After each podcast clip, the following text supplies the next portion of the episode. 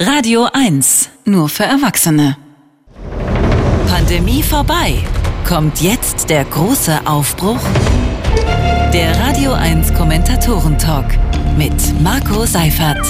Ja, schönen guten Tag. Also Pandemie vorbei ist jetzt nicht wirklich die Überschrift unseres Talks, vielleicht mit einem kleinen Fragezeichen versehen, aber vielleicht könnte die Pandemie vorbei sein, wenn wir bald eine Impfpflicht bekommen oder nicht. Also das ist unser Thema, Impfpflicht ja oder nein. Schön, dass Sie dabei sind. Es gibt mal wieder einen sonntäglichen Talk auf Radio 1 angesichts der rasant steigenden Infektionszahlen, nicht aus dem Tippi am Kanzleramt, sondern aus dem Sendestudio von Radio 1. Mein einziger Studiogast heute und ich sind geimpft, geboostert und getestet. Bei den zugeschalteten ist es uns in diesem Fall egal. Das Thema heute, und das möchte ich gleich am Anfang nochmal betonen, lautet Impfpflicht. Ja oder nein. Dass die Impfung wirkt, schwere Verläufe in großer, großer Mehrheit verhindert, Impfnebenwirkungen nach den Erfahrungen mit milliardenfachen Impfungen extrem selten sind, steht fest. Das ergeben alle seriösen wissenschaftlichen Studien. Also über Impfen ja oder nein zu diskutieren, ergibt angesichts der Fakten schlicht keinen Sinn. Aber ist eine Impfpflicht deswegen richtig? Da kann man sehr unterschiedliche Meinungen haben. Ich lasse mal Bundespräsident Frank-Walter Steinmeier diese Sendung anmoderieren. Braucht Deutschland eine allgemeine Impfpflicht im Kampf gegen die Corona-Pandemie. Was spricht dafür? Was spricht dagegen? Darüber wollen wir heute Vormittag miteinander diskutieren und äh, wenn nötig auch respektvoll miteinander streiten. Genauso machen wir das. Und der Bundespräsident hat noch etwas sehr Vernünftiges zur Impfpflicht gesagt, wie ich finde. Gerade weil wir über eine solch einschneidende Maßnahme sprechen, müssen wir an ihre Begründung besonders hohe Ansprüche stellen. Und erst recht deshalb weil eine Impfpflicht über lange Zeit in Bund und Ländern explizit ausgeschlossen wurde. Sie werden heute Argumente hören für die Impfpflicht, gegen die Impfpflicht, denn eines ist klar. Die große, große Mehrheit der Menschen in Deutschland ist geimpft und weiß, dass die Impfung sinnvoll ist. Aber auch in dieser großen Mehrheit gibt es Menschen, die sagen, nein, eine Pflicht lehne ich ab. Wir werden heute zwei Kommentatorinnen die ganze Zeit dabei haben und dann jeweils für rund 20 Minuten weitere Gesprächspartnerinnen und Partner dazuschalten. In einer halben Stunde freue ich mich auf den Blick nach Europa, denn die Debatte über, die Debatte über eine Impfpflicht gibt es ja nicht nur in Deutschland. Da sprechen wir mit der Europakorrespondentin der Deutschen Welle, mit Barbara Wesel. Danach wird es äh, spannend und unterhaltsam mit dem Kabarettisten Arnulf Rating. Dem Gesprächsteil haben wir die Überschrift gegeben, Impfpflicht ohne mich. Um kurz nach eins sind Sie dann dran, liebe Radio 1 Hörerinnen und Hörer. Da wollen wir mit Ihnen über Ihre Argumente diskutieren, warum Sie für eine Impfpflicht sind, beziehungsweise warum Sie dagegen sind. Und zum Abschluss begrüßen wir den Soziologen Harald Welzer mit der grundsätzlichen Frage, was macht die Pandemie mit uns? Äh, wie gespalten oder nicht gespalten ist die Gesellschaft? Unseren ersten zugeschalteten Gast stelle ich Ihnen gleich vor, aber ich sage die ganze Zeit wir und damit meine ich die beiden Kommentatorinnen, die die gesamten zwei Stunden dabei sind. Hier im Studio begleitet mich die Frau, die Sie aus dem RBB-Fernsehen, aus dem SWR-Fernsehen und auch von Radio 1 kennen. Sie ist studierte Medizinerin. 2020 erschien ihr Buch Die Medizin der Gefühle und sie ist mit mir auf Instagram befreundet. Als Radio 1-Kollegen sind wir per Du. Schön, dass du dabei bist, Dr. Julia Fischer. Hallo Marco, vielen Dank. Die gesamte Zeit zugeschaltet ist uns eine Kollegin, die Sie gut aus dem Radio 1 Programm kennen. Sie war viele Jahre Redakteurin bei der Berliner Zeitung, hat aber vor kurzem auf eigenen Wunsch dort aufgehört. Sie ist Kommentatorin im Schönen Morgen auf Radio 1 und arbeitet gerade an einem Buch. Was ich damit sagen will, wir werden demnächst sehr viel von ihr hören. Ich freue mich auf Sabine Rennefanz. Hallo, herzlich willkommen. Hallo, Marco. Sabine, fangen wir mit Ihnen mal an. Wird diese Diskussion um die Impfpflicht gerade sinnvoll geführt in der Politik und den Medien? Nein, also ähm, das ist irgendwie ein totales äh, Hin und Her. Ihr habt ja den, ähm, den äh, Bundespräsidenten zitiert. Ähm, das wurde sehr lange ausgeschlossen. Ähm, ich finde auch ganz rätselhafte Rolle spielt in dem Ganzen der Bundeskanzler, der gesagt hat, mm, ja, also als Abgeordneter ist er für eine Impfpflicht und aber als Bundeskanzler kann er dazu nichts sagen. Also das finde ich total irritierend. Weil äh, diese Abspaltung in zwei Persönlichkeiten, das macht irgendwie überhaupt keinen Sinn. Also er ist natürlich für die meisten Menschen Bundeskanzler und da sich dann irgendwie so rauszuziehen, äh, das finde ich ganz problematisch und er wollte ja auch, dass es eigentlich schon eine Impfpflicht ähm, ab Februar gibt. Äh, das wird jetzt nicht kommen. Ich habe jetzt vorhin gesehen äh, und äh, es war ja auch in den Nachrichten, es sind jetzt erste Details aus einem Gruppenantrag, ähm, wie eine Impfpflicht funktionieren soll, raus. Es gibt ja aber auch aus, auch, auch aus der Ampelkoalition von einer Gruppe von äh, FDP-Abgeordneten einen Gegenantrag gegen eine Impfpflicht. Also das ist äh, doch sehr chaotisch und ich kann schon verstehen, dass die erstmal äh, eine Orientierungsdebatte am Mittwoch brauchen, weil es doch alles sehr orientierungslos läuft mhm. im Moment. Julia Fischer, du wirbst fürs Impfen, hast bei Instagram mehr als 50.000 Followerinnen und Follower. Da kommt sicher auch Gegenwind. Wenn es um die Impfpflicht geht, welche Argumente kommen denn dagegen eine Pflicht? Da kommen natürlich ganz, äh, ganz viele, ganz unterschiedliche äh, Argumente. Das allermeiste, was ich höre, ist natürlich äh, der Aspekt, dass das Selbstbestimmungsrecht und äh, ja, das, das, das Recht über den eigenen Körper verletzt wird, wenn es tatsächlich eine Impfpflicht gibt. Ähm, dann äh, gibt es natürlich ganz, ganz viele, die vehement mit Falschinformationen argumentieren äh, darüber, dass die Impfung nicht wirksam sei oder aber ähm, Nebenwirkungen mit sich bringen würde, von denen wir alle wissen, dass das äh, tatsächlich nicht der Fall ist. Aber klar, also diese Menschen gibt es natürlich auch. Ähm, es gibt viele, die für die Impfung sind, die aber finden, ähm, die Regierung sollte sich nicht über die Bevölkerung stellen und für sie entscheiden, mhm. was, was richtig ist oder nicht. Es gibt viele, die damit argumentieren, dass zwar der Eigenschutz wichtig ist, aber dass, dass der Fremdschutz durch die Impfung ja nicht richtig gegeben ist. Also dass sie nicht auf lange Zeit verhindern kann, äh, dass auch Geimpfte sich anstecken. Mhm. Deswegen sagen natürlich viele, also wenn das nicht gegeben ist, dann hat das doch überhaupt keinen Sinn, dass wir uns alle impfen lassen. Denn der gesellschaftliche Effekt ist einfach nicht da, sondern es geht nur um jeden Einzelnen und der soll für sich selber entscheiden können ja, das sind im hm. Prinzip so die Gründe. Jetzt schalten wir für die nächsten 20 Minuten einen Gesprächspartner zu, der in dieser Pandemie immer wieder bei unserem Talk dabei ist. Er ist Virologe, seit 2007 Leiter der virologischen Zentraldiagnostik am Bernhard-Nocht-Institut für Tropenmedizin in Hamburg. Seine Forschungsgruppe ist gerade von der Europäischen Kommission ausgezeichnet worden für die Entwicklung eines Epidemie-Frühwarnsystems. Ich freue mich auf Professor Dr. Jonas Schmidt-Schannersied. Schönen guten Tag. Ja, schönen guten Tag. Ich freue mich auch. Und äh, das sind schon sehr, sehr interessante Argumente, die auch die Kollegin Fischer da angebracht hat. Also da wird schon die Breite der Diskussion deutlich und äh, ich freue mich auf die Diskussion. Ja, wenn wir, äh, Herr Schmidt-Schanner, sieht über Pro und Contra einer Impfpflicht diskutieren, sollten wir uns vielleicht erstmal einigen, was wir unter einer Impfpflicht verstehen. Wenn wir jetzt schon eine Impfpflicht hätten, wer würde die denn erfüllen? Der oder die zweimal Geimpfte, die dreimal Geimpften? Wel welchen Status fänden Sie denn virologisch sinnvoll? Ja, das ist genau die Frage, die ich äh, auch schon seit Wochen stelle. Wir ähm, diskutieren ja etwas sehr abstrakt, weil eben ähm, viele Daten ähm, noch nicht vorliegen, die eine entsprechende Entscheidung zu dem Zeitpunkt, der ja dann in vier, fünf, sechs Monaten sein wird, eben ähm, erschweren. Sagen wir es so. Aber wenn wir jetzt die Daten anschauen, die verfügbar sind und jetzt den aktuellen Zeitpunkt sprechen, dann würde ich sagen, natürlich sind die, die geboostert sind, vollständig geimpft. Also die haben quasi das komplette Impfschema durchlaufen, wenn wir uns jetzt auf die mRNA ähm, basierten Vakzine ähm, beziehen. Aber es gibt natürlich sehr, sehr aufgrund der vielen Impfstoffe und natürlich auch der ähm, ähm, sozusagen Infektion, die trotz Impfung stattfinden, gibt es also eine Vielzahl von unterschiedlichen Konstellationen. Also zweimal geimpft mit Astra, einmal Infektion, zweimal geimpft mit BioNTech-Infektion, einmal Infektion, einmal geimpft und dann nochmal Infektion. Und das muss Und fangen Sie erst mit, mit Johnson Johnson an, da wird es dann richtig kompliziert. Ja, und genau das meine ich. Das muss man ja alles auch politisch berücksichtigen. Also schon von virologischer Sicht ist es nicht einfach. Ne? Er sagt also, äh, von den Daten, die ich zum Beispiel kenne, würde ich sagen, zweimal geimpft, einmal Infektion. Das ist immunologisch, virologisch eine sehr gute Konstellation, eine breite Immunität. Ähm, und das ist etwas, womit man eigentlich ähm, äh, sozusagen die meisten Menschen leben können. Man muss dann auch immer die Diskussion führen, über wen sprechen wir? Sprechen wir über die Krebspatienten? Sprechen wir über multimorbide ältere Patienten? Das ist eine ganz andere Diskussion, als wenn ich über einen 30-jährigen gesunden jungen Mann spreche. In der Impfpflichtdebatte. Das muss man eben alles berücksichtigen und an diesen ganzen Punkten sehen Sie, und damit hat natürlich auch die Politik zu tun und beschäftigt sich damit, wie komplex das ist.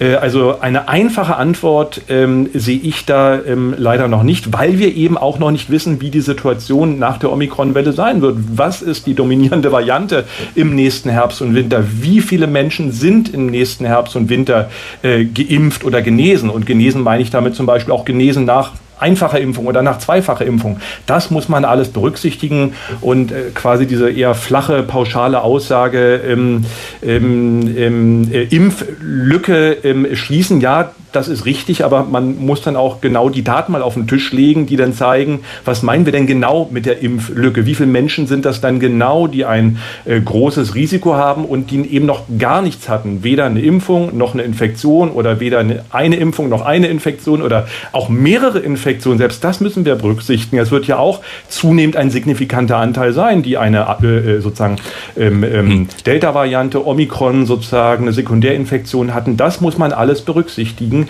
weil da stellt sich wirklich die Frage nach einem effizienten Ressourceneinsatz. Man muss sich die Frage stellen, mhm. ähm, macht das Sinn, jemand mit einem, sage ich jetzt mal zum Beispiel äh, Impfstoff äh, zu impfen, der auf der Wuhan-Variante basiert, der zum Beispiel eine Infektion mit Delta und Omikron hatte? Das muss man alles diskutieren.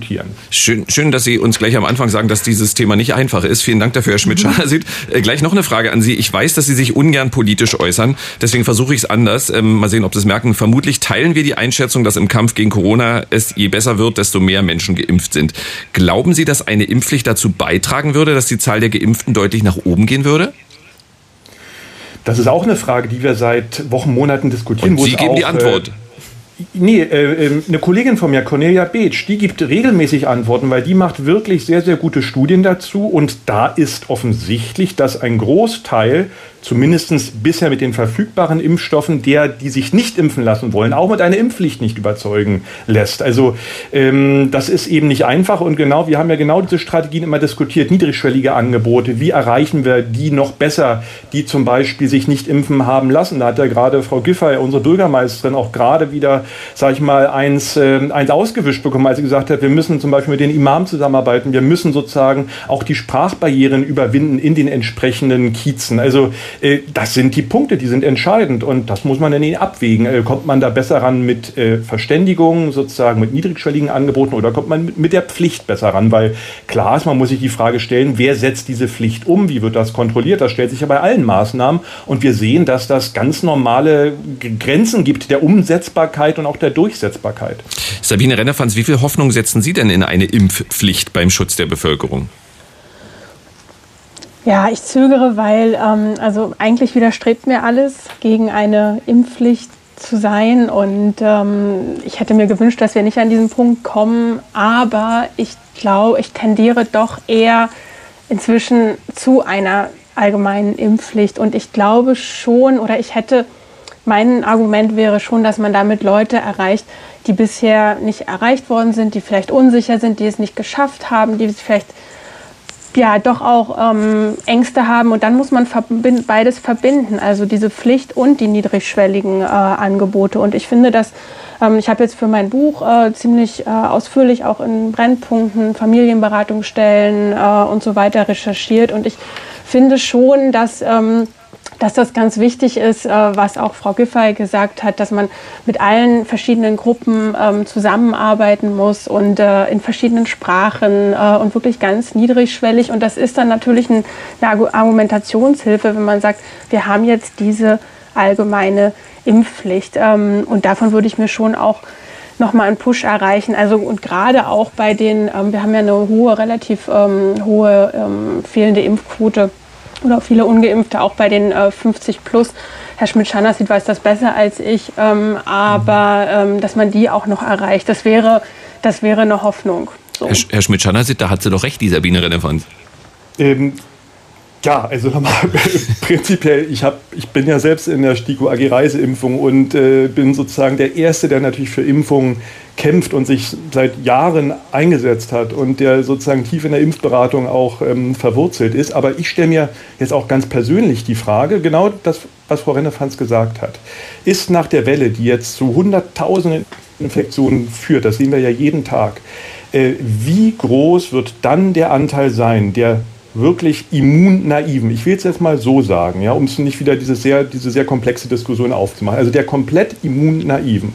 Und ist dieser Anteil der Immunnaiven, die für eine Impfpflicht in Frage kommen, der entscheidende Anteil, der unser Gesundheitssystem gegen die Wand fahren lassen wird. Und das ist ja dann auch wieder die Frage Eigenschutz, Eigenverantwortung. Mhm. Sind das die, die sozusagen sagen, ich will diese Impfung nicht? Sind das die, die sozusagen verhindern, dass Krebspatientenbetten kriegen? Sind das die, die verhindern, dass letztendlich Notfälle nicht mehr behandelt werden können? Diese Frage müssen wir uns nach der Omikron-Welle stellen. Das ist sehr komplex, aber ich glaube, das ist genau die entscheidende Frage. An ansonsten ist diese Sonderbehandlung, Sonderstellung äh, von SARS-CoV-2 gegenüber anderen Gesundheitsrisiken, wo wir viel weniger intensiv diskutieren, Influenza natürlich, die dann, also äh, jetzt nicht im direkten Vergleich, das soll kein Vergleich sein, aber es ist ja auch eine Gesundheitsgefahr, das meine ich. Ist dann dieser, diese Sonderstellung noch gerechtfertigt? Ich glaube, diese Frage kann man erst nach dieser Welle äh, beantworten. Wenn man gute Daten hat. Und das ist ja bei uns in Deutschland das größte Problem, dass genau diese guten Daten fehlen, angefangen vom Impfregister mhm. über die digitale Patientenakte und so weiter. Also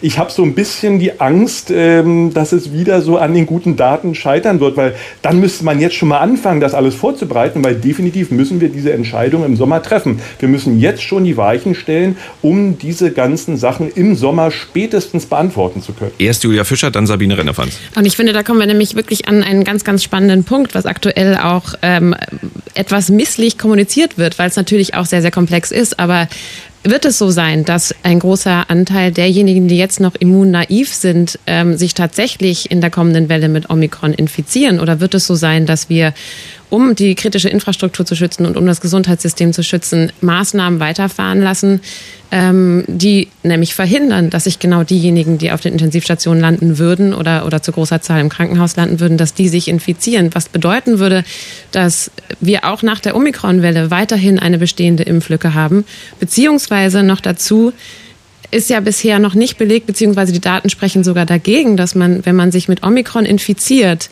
auch immun ist gegen Delta oder gegen weitere Varianten, die wahrscheinlich ja im Herbst kommen werden. Also, also Julia Fischer, wäre ähm, dann aus, aus deiner Sicht, äh, ist es, äh, also bin ich mit einer Omikron-Infektion äh, quasi nicht durch? Ganz genau. Ich, ich, also das ist, es ist alles am Anfang. Aber bist du mit einer Impfung frisch, durch? Es gibt noch nicht viele. Eher, also mit den drei Impfungen. Es geht ja darum, also wie kommen wir in, in den äh, Status einer Endemie, in dem wir wirklich einen breiten Immunschutz gegen verschiedene Varianten haben. Und den haben wir den bauen wir auf, je öfter wir mit viralen Proteinen in äh, Kontakt kommen. Das kann über die Impfung passieren. Wenn wir uns zweifach impfen lassen und boostern lassen, dann hatten wir schon dreimal Kontakt und bauen eine relativ breite Immunität auf. Wenn dann noch Viren, äh, Virusinfektionen tatsächlich dazukommen, dann bilden wir den besten Immunschutz aus schlechthin. Dann sind wir auch sicherlich über einige Zeit geschützt vor anderen Varianten. Wenn wir uns jetzt als Ungeimpfte, Ungeimpfter nur mit Omikron infizieren, ist das Risiko groß, dass wir im Herbst in die nächste Welle laufen und ähm, wir wieder genauso auf nur die Omikron-Infizierten achten müssen, weil es sein kann, dass Delta sie wieder auf die Intensivstation bringt. Ich weiß nicht, welche Meinung dahinter steckt, aber Sabine Rennefanz hat sich mit einem Husten zu Wort gemeldet. Ja, genau. Entschuldigung, ja, keine, keine Omikron, soweit ich weiß und soweit die Tests wissen. Ähm, aber Frau Dr. Fischer hat jetzt im Prinzip schon viel besser ähm, gesagt, was ich eigentlich auch sagen wollte, dass ich, soweit äh, ich das äh, weiß, immer den Eindruck hatte, wenn, selbst wenn man jetzt Omikron bekommt, ist man für die nächste Mutation und auch für die anderen ähm, äh, Virusvarianten eben nicht geschützt. Und diese Impfpflicht würde ja wirklich eher, das wäre ja eher so ein strategisches Werkzeug, womit man sagt, okay, damit überstehen wir jetzt ähm, den nächsten und vielleicht den übernächsten Winter. Also darum, darum geht es doch eigentlich, oder? Herr Schmidt-Schanner, da sind Sie jetzt auch gefragt. ja, ja, ich halte mich da immer ein bisschen zurück, weil Sie merken es ja schon in den Antworten, da ist halt sehr, sehr viel Spekulation ähm, dabei. Wir wissen einfach, das habe ich ja nun angesprochen, wir wissen einfach noch zu wenig und, und äh, die Kollegin Fischer hat das auch, auch sehr gut beschrieben. Ähm, Omikron äh, ist maximal dominant, also äh, in, in einigen Bundesländern über 95 Prozent. Ob Delta zurückkommt, ich halte es für nicht sehr wahrscheinlich. Wir wissen nicht, welche neue Variante äh, dann zirkulieren wird im Herbst und Winter. Das kann Omikron sein, dann hat man natürlich einen ausreichenden Schutz, wenn Delta. man. Achso, nee, Entschuldigung. Ähm, ähm, ne? Genau, also ähm, äh, die Frage ist, also die Frage sozusagen, ob Delta nochmal zurückkommt, ähm, also jetzt in dieser äh, Form ist eher äh, unwahrscheinlich, weil einfach Omikron diesen Vorteil hat. Und die prinzipielle Frage, ähm, die ich ja nun schon formuliert habe, ist, ähm, also den, den äh, Frau Fischer auch aufgeworfen hat, ähm, also wie viel dann nur mit Omikron Infizierte gibt es. Und die Daten, die jetzt mhm. vorliegen, sind oftmals ja eben auch Antikörperuntersuchungen. Das heißt, wir müssen natürlich auch die zelluläre Immunität mit berücksichtigen. Und genau das ist auch richtig. Wir haben bei den anderen Coronaviren, bei den endemischen endemischen Coronaviren finden Infektionen 30, 40 Mal im Leben statt, um dann eben äh, genau dieses äh, Niveau der Endemie auch aufrechtzuerhalten. Und das ist genau mhm. das Szenario, was wir auch äh, eben beim neuen SARS-CoV-2-Virus sehen werden. Alle werden sich eben äh, sozusagen am besten natürlich geimpft, äh, kommen mit diesem Virus in Kontakt in den nächsten Jahren und Jahrzehnten. Alle ist vielleicht jetzt etwas scharf. Es gibt immer Gruppen, die auf keinen Fall natürlich mit diesem Virus in Kontakt kommen dürfen, die eine große Gefahr haben haben, auch unter einer Impfung, weil sie nicht so stark darauf reagieren, schwere Verläufe. Das ist immer noch mal ausgenommen. Ne? Aber ich sage jetzt immer mal ein Großteil der Bevölkerung. Herr Schmidt-Schannersit, Sie sagten äh, vorhin etwas, äh, wir müssen dann mal sehen, was passiert. Und äh, da wurde ich etwas, ja, etwas misstrauisch. Als die Delta-Welle da war, nahm die Diskussion um die Impfpflicht Fahrt auf. Und Gegner der Pflicht, wie der damalige CDU-Bundesgesundheitsminister Spahn, sagten, dass man darüber später diskutieren solle, weil die Pflicht ja gegen die aktuelle Delta-Welle nicht helfen würde. Subtext, lass uns nicht angesichts aktueller Werte über eine Impfpflicht entscheiden. Jetzt kommt die Omikron-Welle, eine offenbar harmlosere Variante, und schon sagen die gleichen Gegner der Pflicht, lass lass uns doch angesichts aktueller Werte über eine Impfpflicht entscheiden. Die scheint harmloser zu sein, also brauchen wir keine Impfpflicht. Verstehe ich nicht. Müssen wir nicht auch jetzt eher in die Zukunft blicken und eine möglicherweise gefährlichere Variante einkalkulieren in der Diskussion?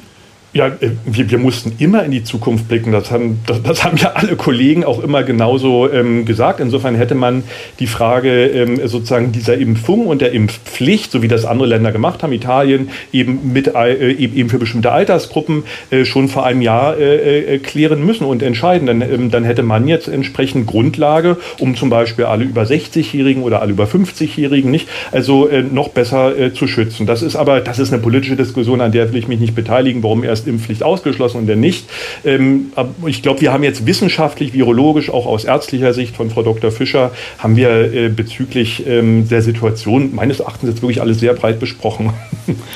Ähm, Julia Fischer, ich höre da aber schon raus, äh, tendenziell, also man muss, ich wollte es auch noch einmal erklären, wir müssen immer unterscheiden zwischen einer Impfpflicht und Impfzwang. Zwang würde in letzter Konsequenz bedeuten, dass Menschen mit der Polizei zum Arzt gebracht werden würden, dort fixiert werden würden und gegen ihren Willen geimpft werden würden. Das wird es ja nicht geben, sondern maximal Bußgelder für Ungeimpfte. Bist du unter dieser Voraussetzung für eine Impfpflicht?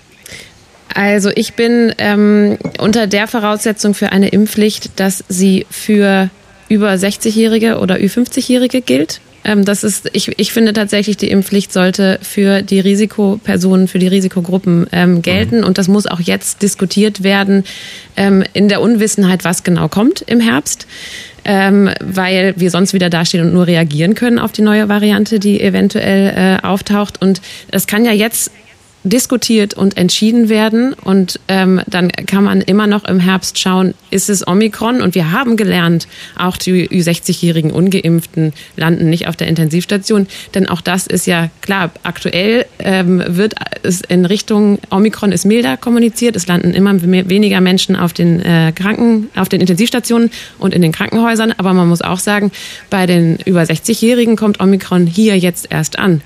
Also Omikron war ja, hat sich jetzt lange bewegt bei den eher jüngeren Menschen, bei denen, die draußen unterwegs sind, die auch verreist waren und Omikron eingetragen haben und so weiter. Aber dass es jetzt bei den Ü60-Jährigen, die ungeimpft sind, ankommt, die sehen wir werden jetzt langsam krank und wir sehen auch, dass die Hospitalisierungen ansteigen.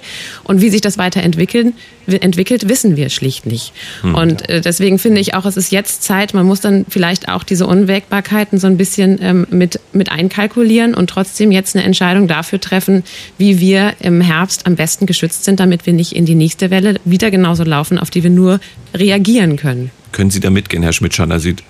Absolut, da hat die Kollegin Fischer absolut recht. Bisher sind, sage ich mal, die, die stark gefährdeten Gruppen äh, von Omikron noch nicht zu heimgesucht worden. Äh, das ist jetzt, ich habe das mehrmals jetzt auch wiederholt, die nächsten ein bis zwei Wochen werden entscheidend, wo wir so ein bisschen besser abschätzen können, ähm, wo die Welle, die Omikron-Welle schon bricht und äh, wo sie eben in kritische Strukturen, Altenpflegeheime, Krankenhäuser hineingetragen wird oder in kritische Populationen wie die über 60-Jährigen. Das wird jetzt ganz entscheidend und je mehr Infektionen, also 300.000, 400.000 es in diesen Bereichen oder in diesen Populationen gibt, desto kritischer wird natürlich die Situation. Darum muss man alles dafür tun, in diesen Bereichen sozusagen wirklich äh, auch mit Maßnahmen natürlich äh, für mehr Sicherheit zu sorgen. Das Beste ist natürlich in den Bereichen die Impfung, das ist klar. Sabine Rennefanz, ich habe es bei Ihnen, ich bin mir jetzt nicht, nicht ganz sicher, wie Sie es meinten, deutlich, also es deutlich über 80 Prozent der Volljährigen in Deutschland sind geimpft. Also nochmal, mhm. bei der mhm. Volljährigen über 80 Prozent, aber mindestens 15 Prozent der Erwachsenen eben noch nicht. Für uns, die wir ständig über das Thema diskutieren, kaum vorstellbar. Aber äh, welches ist denn Ihre Einschätzung? ist es nicht vielleicht hilfreicher, erstmal die Menschen zu erreichen, die man einfach noch nicht erreicht hat? Das, was unter anderem Franziska Giffey gesagt hat, wo ihr dann gleich Rassismus unterstellt wurde. Ähm, oder sollten wir uns diesen Zwischenschritt sparen und sagen, Impfpflicht jetzt? Nee, ich würde ja beides machen. Also ich würde schon auch weiter versuchen, die, ähm, also die Kampagne jetzt nicht irgendwie zurückfahren oder so, ja, sondern schon auch weiter versuchen, niedrigschwellige Angebote zu machen.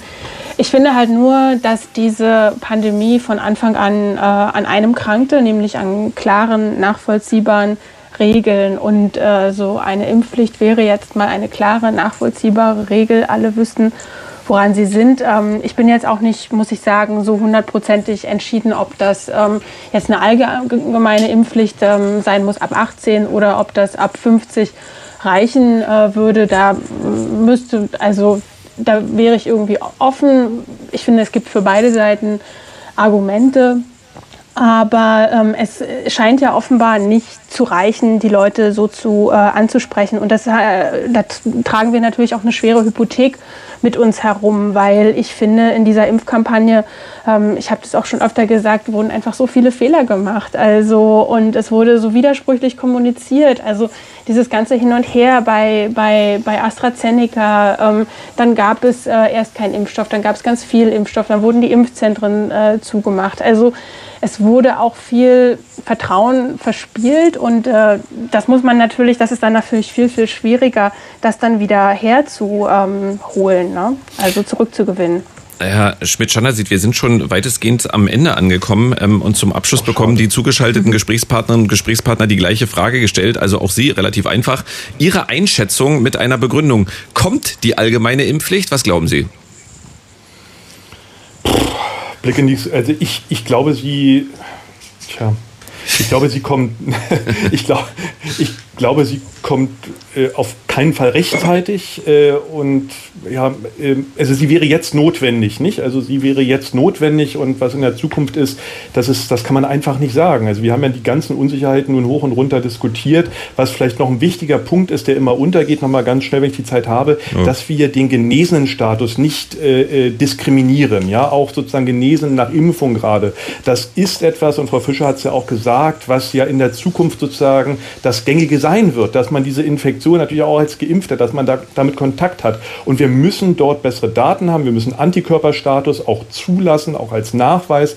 Das ist etwas, was wir unbedingt in, in der Diskussion, weil das geht, meines Erachtens geht das oftmals komplett unter, diese Diskussion. Ja? Und wir reden immer über die Impfung. Natürlich ist das ganz entscheidend, aber bitte, äh, äh für die Pandemie ist sozusagen die Frage immunnaiv oder sozusagen Antikörper vorhanden, hm. Immunität vorhanden, die entscheidende. Julia, habe ich es verpasst oder hat er sich um den Blick in die Glaskugel gerade gedrückt? So ein kleines bisschen hat er sich gedrückt. Ja. Verständlicherweise. Gut, ja. Gut, vielen Dank. Ähm, es ist äh, wie immer ein, ein äh, großer Erkenntnisgewinn mit Ihnen an den Virologen Professor Dr. Schmidt-Schanner. Sie haben Sie einen schönen Sonntag. Dankeschön. Vielen Dank. Tschüss. Ja, liebe Grüße in die Runde. Tschüss. Tschüss. Ja, während wir in Deutschland in diesen Tagen ähm, erst richtig intensiv anfangen, über die Impfpflicht äh, zu diskutieren, ist man in einigen anderen Ländern schon weiter. Ob das gut ist oder nicht, muss jeder und jede für sich entscheiden. Österreich hat als erstes EU-Land eine allgemeine Corona-Impfpflicht beschlossen. Von Anfang Februar an ist die Corona-Impfung für alle ab 18 Jahren Pflicht. Andernfalls drohen von Mitte März an Geldstrafen bis zu 3600 Euro. Ausgenommen sind Schwangere und Menschen, die sich aus medizinischen Gründen nicht impfen lassen können, sowie Genesene für einen Zeitraum von sechs Monaten. Die Maßnahme soll nicht gegen die Omikron-Variante, sondern vielmehr vor möglichen künftigen Wellen- und Virusvarianten schützen und eine Überlastung der Krankenhäuser sowie Lockdowns verhindern. So ist die politische Botschaft äh, dazu. Ähm, äh, wie sieht es insgesamt in der EU aus? Darüber sprechen wir jetzt mit der Europakorrespondentin der Deutschen Welle. Hallo Barbara Wiesel. Ja, hallo, grüß euch. Da ist sie. Äh, wenn wir einmal quer durch Europa blicken, wie ist denn insgesamt die Stimmung zu einer möglichen Impfpflicht in den europäischen Ländern? Ähm, sehr unterschiedlich, weil die politischen Kulturen in den Mitgliedsländern eben extrem unterschiedlich sind. Und das ist überhaupt das Problem dieser ganzen äh, Anti-Corona-Politik in Europa, äh, dass die Länder sozusagen jeweils nach ihren eigenen Erkenntnissen gehandelt haben und auch weiter handeln, weil sie natürlich einfach in den Parametern ihrer ihrer, ihrer Länder gefangen sind, in dem, was die Leute da erwarten, in dem, wie die Leute sich da benehmen. Und da haben wir so extrem unterschiedliche ähm, Vorkommnisse wie etwa Dänemark, wo die Virologen und die Experten sagen, bei uns ist das ganz einfach. Die Leute vertrauen dem Staat und den Behörden und wenn die sagen, Kinder, geht euch impfen, es ist total lebenswichtig, dann machen die das, haben sie auch schon. Äh, die waren sehr früh dabei mit weit über 80 Prozent äh, der Erwachsenen, die geimpft waren. Und anderen Ländern, wie etwa Bulgarien, die bisher irgendwie immer noch unter 20 Prozent herumkrebsen, äh, wo, wenn man mit Leuten spricht, die sagen, nö, will ich nicht, brauche ich nicht, ich bin so stark, ich krieg das nicht, traue dem Impfstoff nicht. Also absolut bis dahin das äh, dreigehörnte Teufel äh, in dem Impfstoff stecken, äh, die dann bei dir wieder auftauchen. Also alles, was es gibt. Und diese extreme Bandbreite hat halt dazu geführt, äh, dass das Bild super, super verschieden ist. Hm. Äh, Barbara, so wie die ursprüngliche Idee, also nennen Sie mich gerne naiv, aber so wie die ursprüngliche Idee einer gemeinsamen Politik der EU einst war, hätte man sich ja vielleicht sogar vorstellen können, dass man sich gemeinsam für oder gegen eine Impfpflicht in der EU entscheidet. Wird denn auf EU-Ebene überhaupt über eine gemeinsame Linie diskutiert? Da kleine schrille Lache auf meiner Seite, also die Gemeinsamkeit äh, in diesem ganzen Politikfeld ist natürlich ein Drama. Das fängt damit an, natürlich, dass die EU als solche, also die Kommission hier in Brüssel, die ja die Regeln macht, keine Kompetenz über Gesundheit hat. Gesundheit liegt generell bei jedem einzelnen Mitgliedsland. Punkt aus Ende. Das heißt, die können sich halt abwenden und sagen, pff, wir machen gerade, was wir wollen und ihr macht es halt so, wie ihr denkt. Was natürlich in diesem vernetzten Europa der nackte Irrsinn ist, weil wir ja wissen, das transportiert sich ganz schnell über die Grenzen. Ähm, wir haben natürlich ständig Debatten darüber, wie kann man mehr gemeinsam was machen. Äh, aber es kommt einfach nicht dazu. Das fängt schon damit an, dass diese Impfpässe äh, im Prinzip natürlich grenzüberschreitend gelten, tun sie auch, aber dann auch in ihren Kriterien, wie man an einen kommt und wie die ausgestaltet sind, wieder unterschiedlich sind. Also Gemeinsamkeit in diesem Punkt, so dringend sie notwendig gewesen wäre, ist vollkommen für die Katz. Und das ist eben leider einer dieser Themenbereiche, wo sich gezeigt hat, dass der Mangel an Abstimmung und auch an Willen zur Zusammenarbeit, selbst wenn sie eben freiwillig wäre, wie, wie in diesem Falle, ähm, äh, schlichtweg ein Drama ist und äh, letztlich die EU, so wie sie jetzt funktioniert, äh, ernsthaft über sich nachdenken muss. Denn eigentlich geht das so nicht. Sabine Rennerfanz, wir gucken ja gerne in Deutschland immer auf die Unterschiede zwischen Ost und West. Die werden nach meinem Eindruck öfter auch größer geredet, als sie sind, denn zum Beispiel in Sachsen ist ja nicht niemand geimpft, sondern fast 65 Prozent der Sachsen haben zumindest die Erstimpfung. Damit ist Sachsen letzter, aber immerhin auch fast zwei Drittel sind auf dem Weg zur Immunisierung. Aber in Bulgarien, das hat Barbara Wesel gerade gesagt, äh, sind es irgendwas zwischen 20 und 30 Prozent, die die hm. Erstimpfung haben.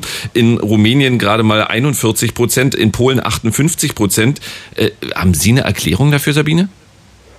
Naja, das ist wirklich, ähm, wie die Kollegin auch schon gesagt hat, das hängt was ähm, mit dem Vertrauen in den Staat zusammen. Und in diesen Ländern sind, äh, ist das Vertrauen in den Staat und ähm, was man vom Staat erwarten kann, jetzt ähm, traditionell etwas geringer. Und da ist ähm, Ostdeutschland, um vielleicht das dann ein bisschen zuzuspitzen, eher in Richtung ähm, Bulgarien. Also das sieht man ja ganz schön. Also die Impf, äh, Impfen ist eigentlich so in der DDR ja sehr üblich gewesen. Dort gab es im Übrigen auch eine eine Impfpflicht äh, für, für andere Impfungen. Und äh, bis 2019 waren zum Beispiel die Ostdeutschen bei der Grippeimpfung, ähm, lagen immer über den ähm, Zahlen der Westdeutschen, die sich haben impfen lassen. Und ähm, erst bei der Corona-Impfung äh, hat sich das jetzt äh, geändert und da sieht man eben ganz klar, dass es äh, weniger um diesen, um, um diesen Peaks geht, sondern um ganz grundsätzliche Fragen. Ähm, ja, kann man die politischen Entscheidungen nachvollziehen? Fühlt man sich ähm, ernst genommen, ähm, angesprochen? Und ähm, das spielt da sicher auch eine Rolle. Julia Fischer, du hast ja Kontakt zu anderen Ärztinnen und Ärzten. Hörst du da andere Diskussionen als diese, die du in Deutschland erlebst? Ähm, ich höre, also ich habe vor allem Kontakt zum Beispiel, äh, ich habe zum Teil in äh, Spanien studiert und deswegen habe ich durchaus Kontakt zu spanischen Ärztinnen und ähm, da höre ich, dass es diese Diskussion im Prinzip kaum gibt. Also was den Hintergrund hat, dass sie zum einen in der ersten Phase der Pandemie einfach viel, viel härtere Verläufe miterlebt haben und, und viel härtere Lockdowns hatten, was wir hier in Deutschland im Prinzip hatten wir nie einen echten Lockdown, aber in Spanien war wirklich äh, für Wochen alles komplett dicht und viele haben gesehen, wie Familienangehörige gestorben sind. Das heißt, dieser Schrecken war so groß, dass die Menschen einfach zur Impfung gegangen sind. Und ähm, ich weiß auch, dass die Regierung da Briefe rausgeschickt hat und gesagt hat, dann ist dein Impftermin, geh dahin oder lass es bleiben. Und nicht wie hier gefragt hat, wir haben hier diese Palette an Impfstoffen, welchen hätten mhm. Sie gerne oder möchten Sie, möchten Sie Sonntag erst zu Ikea und nächste Woche kommen zum Impfen? Mhm. Also ich glaube, dass auch das, dass auch diese Kommunikation einen Unterschied macht. Ob man sagt, hier, hier bekommst du jetzt deine Impfung, das ist gut für dich, tu es oder halt drumherum redet und alle möglichen Eventualitäten mhm. aufmacht. Und das hat in Spanien ganz offensichtlich einfach viel besser funktioniert. Sabine Rennefanz? Ja, absolut. Also ähm, das ist ja immer das, das Problem gewesen. Hier wurde halt immer so ein Impf, das Impfangebot gemacht. Ne? Und dann wurde irgendwie ewig lange über die einzelnen Impfstoffe und wie gut die sind und wie schlecht die sind. Also das hat alles total Verwirrung gestiftet. Und ähm, am, am Ende, glaube ich, auch viele Leute sehr, sehr stark verunsichert. Und äh, ich verstehe es eigentlich ähm, nicht, warum man sich da nicht von anderen Ländern hat auch inspirieren lassen. Also das mit dem Brief, das gibt es ja bei, bei, bei anderen äh, Fragen irgendwie auch. Also ähm, mein Kind muss zur, regelmäßig zur mhm. ähm, Untersuchung und da kriege ich einen Brief und werde darauf hingewiesen und dann mache ich einen Termin. Also ähm, ich kriege auch eine Wahlbenachrichtigung so übrigens, dass ich an einem Tag zwischen 9 und 18 Uhr wählen gehen kann. Und meistens klappt's. Ja. das stimmt. Ähm, Barbara Wiesel, blickt jetzt eigentlich die gesamte EU nach Österreich, um zu sehen, ob das funktioniert mit der Impfpflicht? Ähm, nö, eigentlich nicht. Das wird schon registriert natürlich, nach dem Motto, die gehen besonders drastisch vor, aber ähm, da ist eigentlich jeder, ich meine, Italien ist ja knapp dahinter. In Italien kann man schon seit längerem überhaupt nicht mehr arbeiten in irgendeinem Job wenn man nicht geimpft wird. Also die Länder nehmen sozusagen ihre, machen sozusagen ihre eigenen Regeln, versuchen aber natürlich das gleiche Ergebnis zu erzielen. Wenn man nach Frankreich guckt etwa, mit einer sehr hohen Impfquote, ähm, dann war es wirklich Präsident Macron, der da persönlich quasi eingegriffen hat äh, und im August irgendwann mal vor die Öffentlichkeit ging und sagte, wenn ihr jetzt euch nicht impfen geht, äh, dann ist irgendwie Sense, Schluss mit lustig. Und ab da waren dann sozusagen alle Kinos, alle Restaurants, alle Bars, absolut alles, äh, alle äh, Langstreckenzüge und so weiter gesperrt für Ungeimpfte. Du musst sozusagen, wo du stehst und gehst, äh, diesen, diesen Impfpass vor, also diesen QR-Code vorzeigen. Und ähm, das hat natürlich geholfen. Die Franzosen sind am nächsten Tag zu Hunderttausenden losgerannt und haben sich impfen lassen, weil sie sich gesagt haben, so ein blödes Leben wollen wir natürlich auch nicht haben. Dabei ist zum Beispiel dieser anti-autoritäre Impuls, wir machen aus Prinzip nicht, was der Staat uns sagt, in Frankreich ja tief verankert. Hm. Und äh, vor kurzem hat Macron ja noch ein Interview gegeben äh, einer Pariser Zeitung und hat gesagt, wir werden also den Ungeimpften das Leben äh, zur Hölle machen. Es war etwas drastischer noch. Derber, ja. Ähm, also ich scheiße auf die Ungeimpften sozusagen. Und wir werden ihnen schon zeigen, was eine Hake ist. Äh, und diese, diese, diese sozusagen, diese Aus, dieses Aussperren aus jeglichem Alltag einfach immer, immer schärfer zu machen, sodass die Leute eben nachher gehen, weil ihnen nichts weiter übrig bleibt, außer sie sind so bockig und nageln sich in ihrer Wohnung ein. Ähm, das, es gibt verschiedene Wege und deswegen denkt jeder, wie werde ich am besten mit meiner Bevölkerung fertig? Wie kriege ich den Leuten das am besten verklickert? Griechenland ist ja auch da ziemlich autoritär zum Beispiel und andere Länder äh, wenn man, also ich, wir haben ja gerade das gehört aus Spanien, ne, dass man es irgendwie mit guter Organisation und Überzeugung gemacht hat. Portugal, ein absoluter Leuchtturm des Impfens, die haben es innerhalb kürzester Zeit geschafft, dass wirklich irgendwie 90 Prozent ihrer Bevölkerung freiwillig und blitzschnell zum Impfen gegangen ist. Ähm, erstens, weil das Vertrauen in die Regierung hoch ist und zweitens, weil es in der jüngeren portugiesischen Geschichte äh, sehr erfolgreiche Impfaktionen äh, gab, öffentliche, äh, die wirklich verbreitete, äh, verbreitete ansteckende Krankheiten ausgerottet haben. Das ist in Portugal einfach noch in der Erinnerung und die Leute sagen sich, okay, die Regierung sagt impfen, dann machen wir das wohl, weil es ist gefährlich. Hm. Diese Traditionen gibt es in anderen Ländern nicht und deswegen ist das so extrem divers. Die Unterschiede in Europa sind, sind absolut unglaublich und sie wurden an diesem Beispiel äh, Corona wirklich mega deutlich gemacht, mehr als in vielen Jahren vorher. Äh, Barbara Wiesel, äh, wenn, wenn, wenn Sie in Brüssel sitzen und dann sehen Sie, das Land macht das so, das andere macht es so, ähm, dann, dann blicken Sie ja auch auf Deutschland. Wie blicken Sie und wie blickt man insgesamt in den vergangenen Wochen auf Deutschlands Umgang mit der Pandemie und vielleicht auch die deutsche Diskussion um die Impfpflicht? Ähm, naja, das ist relativ schnell immer so ein bisschen. Sind wir äh, wunderlich? Äh, ja, ein bisschen schon. Also das, was gerade auch die Kollegin sagte, dass diese dieses ewige Überproblematisieren, mhm. diese endlosen Diskussionen. Also wenn ich deutsches Fernsehen einschalte oder eingeschaltet habe in vergangenen Monaten und ich habe irgendjemand gesehen, äh, irgendeinen der vielen Talkshow-Hosts, die dann da sagten, äh, Stichwort Corona und dann habe ich aber so blitzschnell äh, zur Fernbedienung gegriffen, weil äh, das erträgt ja kein Mensch. Diese extreme, nein, ernsthaft, ja. diese extreme Problematisierung diese Diskussionen über jedes kleinste mhm. Detail. Kann man Kinder ab zehn Jahren oder ab elf Jahren impfen? Oder doch erst ab zwölf Jahren? In anderen Ländern gibt es da irgendwie dann der Meinung der führenden Experten oder man richtet sich nach der EMA in, in, in Amsterdam, was die sagen, also der Medizinagentur, und dann ist die Sache irgendwie erledigt. Diese kleinste, ne, wann, wann soll man sich impfen lassen, kreuzweise oder linker Arm oder rechter Arm, das hat es, das gibt es woanders in der extremen Form nicht. Und dieses Überproblematisieren, das hat sicher dazu geführt, dass die Impfkampagnen in Deutschland eben schwieriger sind als in vergleichbaren Ländern. Also warum kann Portugal äh, was äh, und Deutschland kann es nicht? Das ist eine Frage, die man sich mal ernsthaft stellen muss. Und natürlich ein Punkt noch, äh, überall waren die, die Regelungen im Laufe der Monate, wo auch die Regierungen natürlich dazugelernt haben. Man muss es ja sehen, die haben ja jeden, jede Woche irgendwie gelernt, oh, es verhält sich so. Nee, da müssen wir lieber doch das machen. Ähm, die sind ja nicht damit geboren, zu wissen, äh, wie man Corona besiegt. Ähm, aber sie haben es unterschiedlich gut gehandelt. Und da hat auch Deutschland im Grunde dieses, dieses endlosen Diskutierens, dieser, dieser Angst davor, sich zu entscheiden und zu sagen, okay, wir machen es jetzt so, Leute, friss oder stirb, äh, ne? ähm, was passiert jetzt, wir werden es sehen, wir stehen dazu ähm, hat zu mehr Verwirrung geführt als anderswo. Da war zum Beispiel auch Frankreich deutlicher. Die haben gesagt, es äh, impfen, zack, zack, und äh, wer nicht will, der darf eben nirgendwo mehr hin. Und so einfache, ist man relativ klare Regeln, das hat in Deutschland gefehlt und das sehen natürlich andere Länder und, und schlagen ein bisschen die Hände beim Kopf zusammen. Ich äh, bin, bin, bin ganz verunsichert, weil wir auf einmal in diesem Talk medizinische Expertise dabei haben. Das wollten wir eigentlich über zwei Jahre verhindern. Dr. Julia Fischer ist ja hier im Studio. Ähm, blickst du auch äh, ver verwundert auf Deutschland, wenn du das vergleichst mit anderen Ländern? Sehr. Also ich, ich kann es tatsächlich nicht nachvollziehen so richtig, warum man, ähm, also auch trotz dieser, wir, wir klären ja viel auf und wir informieren. Ich mache jeden Tag nichts anderes. Mhm. Und ich meine, klar ähm, ist es vielleicht ähm, hier und da also es ist einfach einfach sehr, sehr viel durcheinander gegangen. Ich finde Aufklärung wahnsinnig wichtig. Ähm, ich finde auch informierte Entscheidungen der BürgerInnen wahnsinnig wichtig.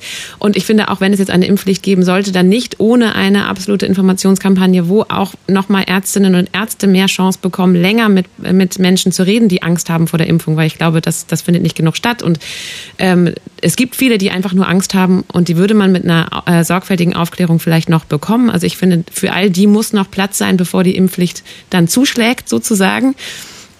Aber es ist, ähm, also Aufklärung ist bis zu, einem, bis zu einem gewissen Grad wahnsinnig wichtig. Und dann ist es aber eben auch wichtig, dass von der Regierung ähm, relativ klare Kommunikationen und Regelungen kommen, weil man sich sonst auch als normaler Bürger, normale Bürgerin im Klein-Klein verliert. Wir schaffen es nicht, jeden Bürger, jede Bürgerin zu einem Virologen zu machen, und, äh, sondern wir können den ausstatten mit den wichtigen Informationen. Und dann brauchen wir aber auch wirklich eine gut kommunizierte ähm, Linie von oben, die sagt so Leute, und jetzt macht das dann kann man nämlich auch aufhört, also dann können die Leute auch aufhören, sich das Gehirn zu zermatern. Wenn man erstmal die Chance dazu bekommt, wirklich jede, jeden kleinen, jeden kleinen Mechanismus bis auf die genetische Ebene zu diskutieren, als jemand, der damit, also der das nicht ähm, studiert hat, dann wird es einfach, dann hört man nie auf zu diskutieren. Also der, der Punkt sozusagen, ich weiß, dass dieser Vergleich von vielen verwendet wird, von mir auch, aber viele ihn auch hinterfragen mit dem Anschnallgurt. Ähm, ich lese auch nicht jeden Tag irgendeine Untersuchung, wie viel Prozent der Unfälle durch einen Anschnallgurt verhindert werden. Ich muss das Teil äh, reinmachen, sonst kriege ich Ärger und dann ist Schluss. So, ja, das, das genau. ist der Punkt. Bei und dann wird sich kurz drüber aufgeregt und dann ist es ganz schnell vorbei. Mhm. Äh, äh, Sabine Rennerfanz, planen Sie eigentlich für diesen, dieses Jahr einen Urlaub? Und wenn ja, wo? Wir wollen tatsächlich nach England. Da waren wir zwei Jahre nicht mehr zu den Verwandten, genau, aber erst im Sommer. Mhm. Also. Äh, jetzt England ist natürlich jetzt, äh, hat mir mein, mein, mein Leider nicht mehr EU. Ja, hat mir mein Beispiel so ein bisschen ruiniert, deswegen die Frage trotzdem an Barbara Wesel, dann sage ich nicht EU, dann sage ich Europa. Wie sieht das denn nach Ihrer Einschätzung aus, Barbara, mit dem Reisen innerhalb Europas? Werden wir wenigstens in dem Punkt im Laufe des Jahres zu einem einheitlichen Umgang mit dem Impfstatus kommen und jetzt nicht wieder verächtlich lachen? Äh, nee, mache ich nicht nochmal. Also einmal reicht. Nein, das ist eigentlich über, also überwiegend ist es jetzt überall so. Dieses eine, dass jeder diesen Impfpass haben muss, ähm, da gibt's dann vielleicht ein paar Ausreißer, dass der mal irgendwie nicht hinreichend strikt kontrolliert wird oder so. Aber ich kann nur sagen, zum Beispiel Belgien, über das ja immer alle höhnisch lachen, von wegen irgendwie kein ernsthaftes Land und die kriegen nichts gebacken ähm, das läuft hier sehr gut. Also ich gehe hier in die Pizzeria an der Ecke und zack, zack, hole ich das Ding raus und die gucken da drauf und äh, abgesehen davon, dass sie mich kennen, aber die gucken da jedes Mal drauf und, äh, und es funktioniert. Und das ist eigentlich überall so. Äh, ich denke, auf dieser Basis wird es diesen Sommer eigentlich keine Probleme geben. Äh, man kann im Prinzip überall hin, hinfahren. Ich bin geimpft und geboostert und habe einen Impfpass und bin eigentlich quasi überall in Europa gewesen in den letzten Monaten, also auch in diesem Winter. Ähm, und äh, habe keine Probleme gehabt. Äh, insofern, das wird gehen. Denn natürlich sagen sich alle, es muss eine Rückkehr zu einer Art von Normalität werden. Die Leute drehen einfach in, in immer höhere Umkreisungen. Die brauchen mhm. jetzt einfach wieder ihr Leben zurück, auf eine Weise, soweit das denn möglich ist. Oder zumindest die Idee, dass sie ihr Leben zurückkriegen. Mhm. Und deswegen denke ich, der Sommerurlaub, wenn jetzt nicht irgendeine dramatische neue Variante auftaucht äh, äh von irgendwo auf der Welt, äh, ist der Sommerurlaub auf der Basis, jeder hat irgendwie seinen QR-Code äh, gesichert. Mhm. Sabine Rennerfanz?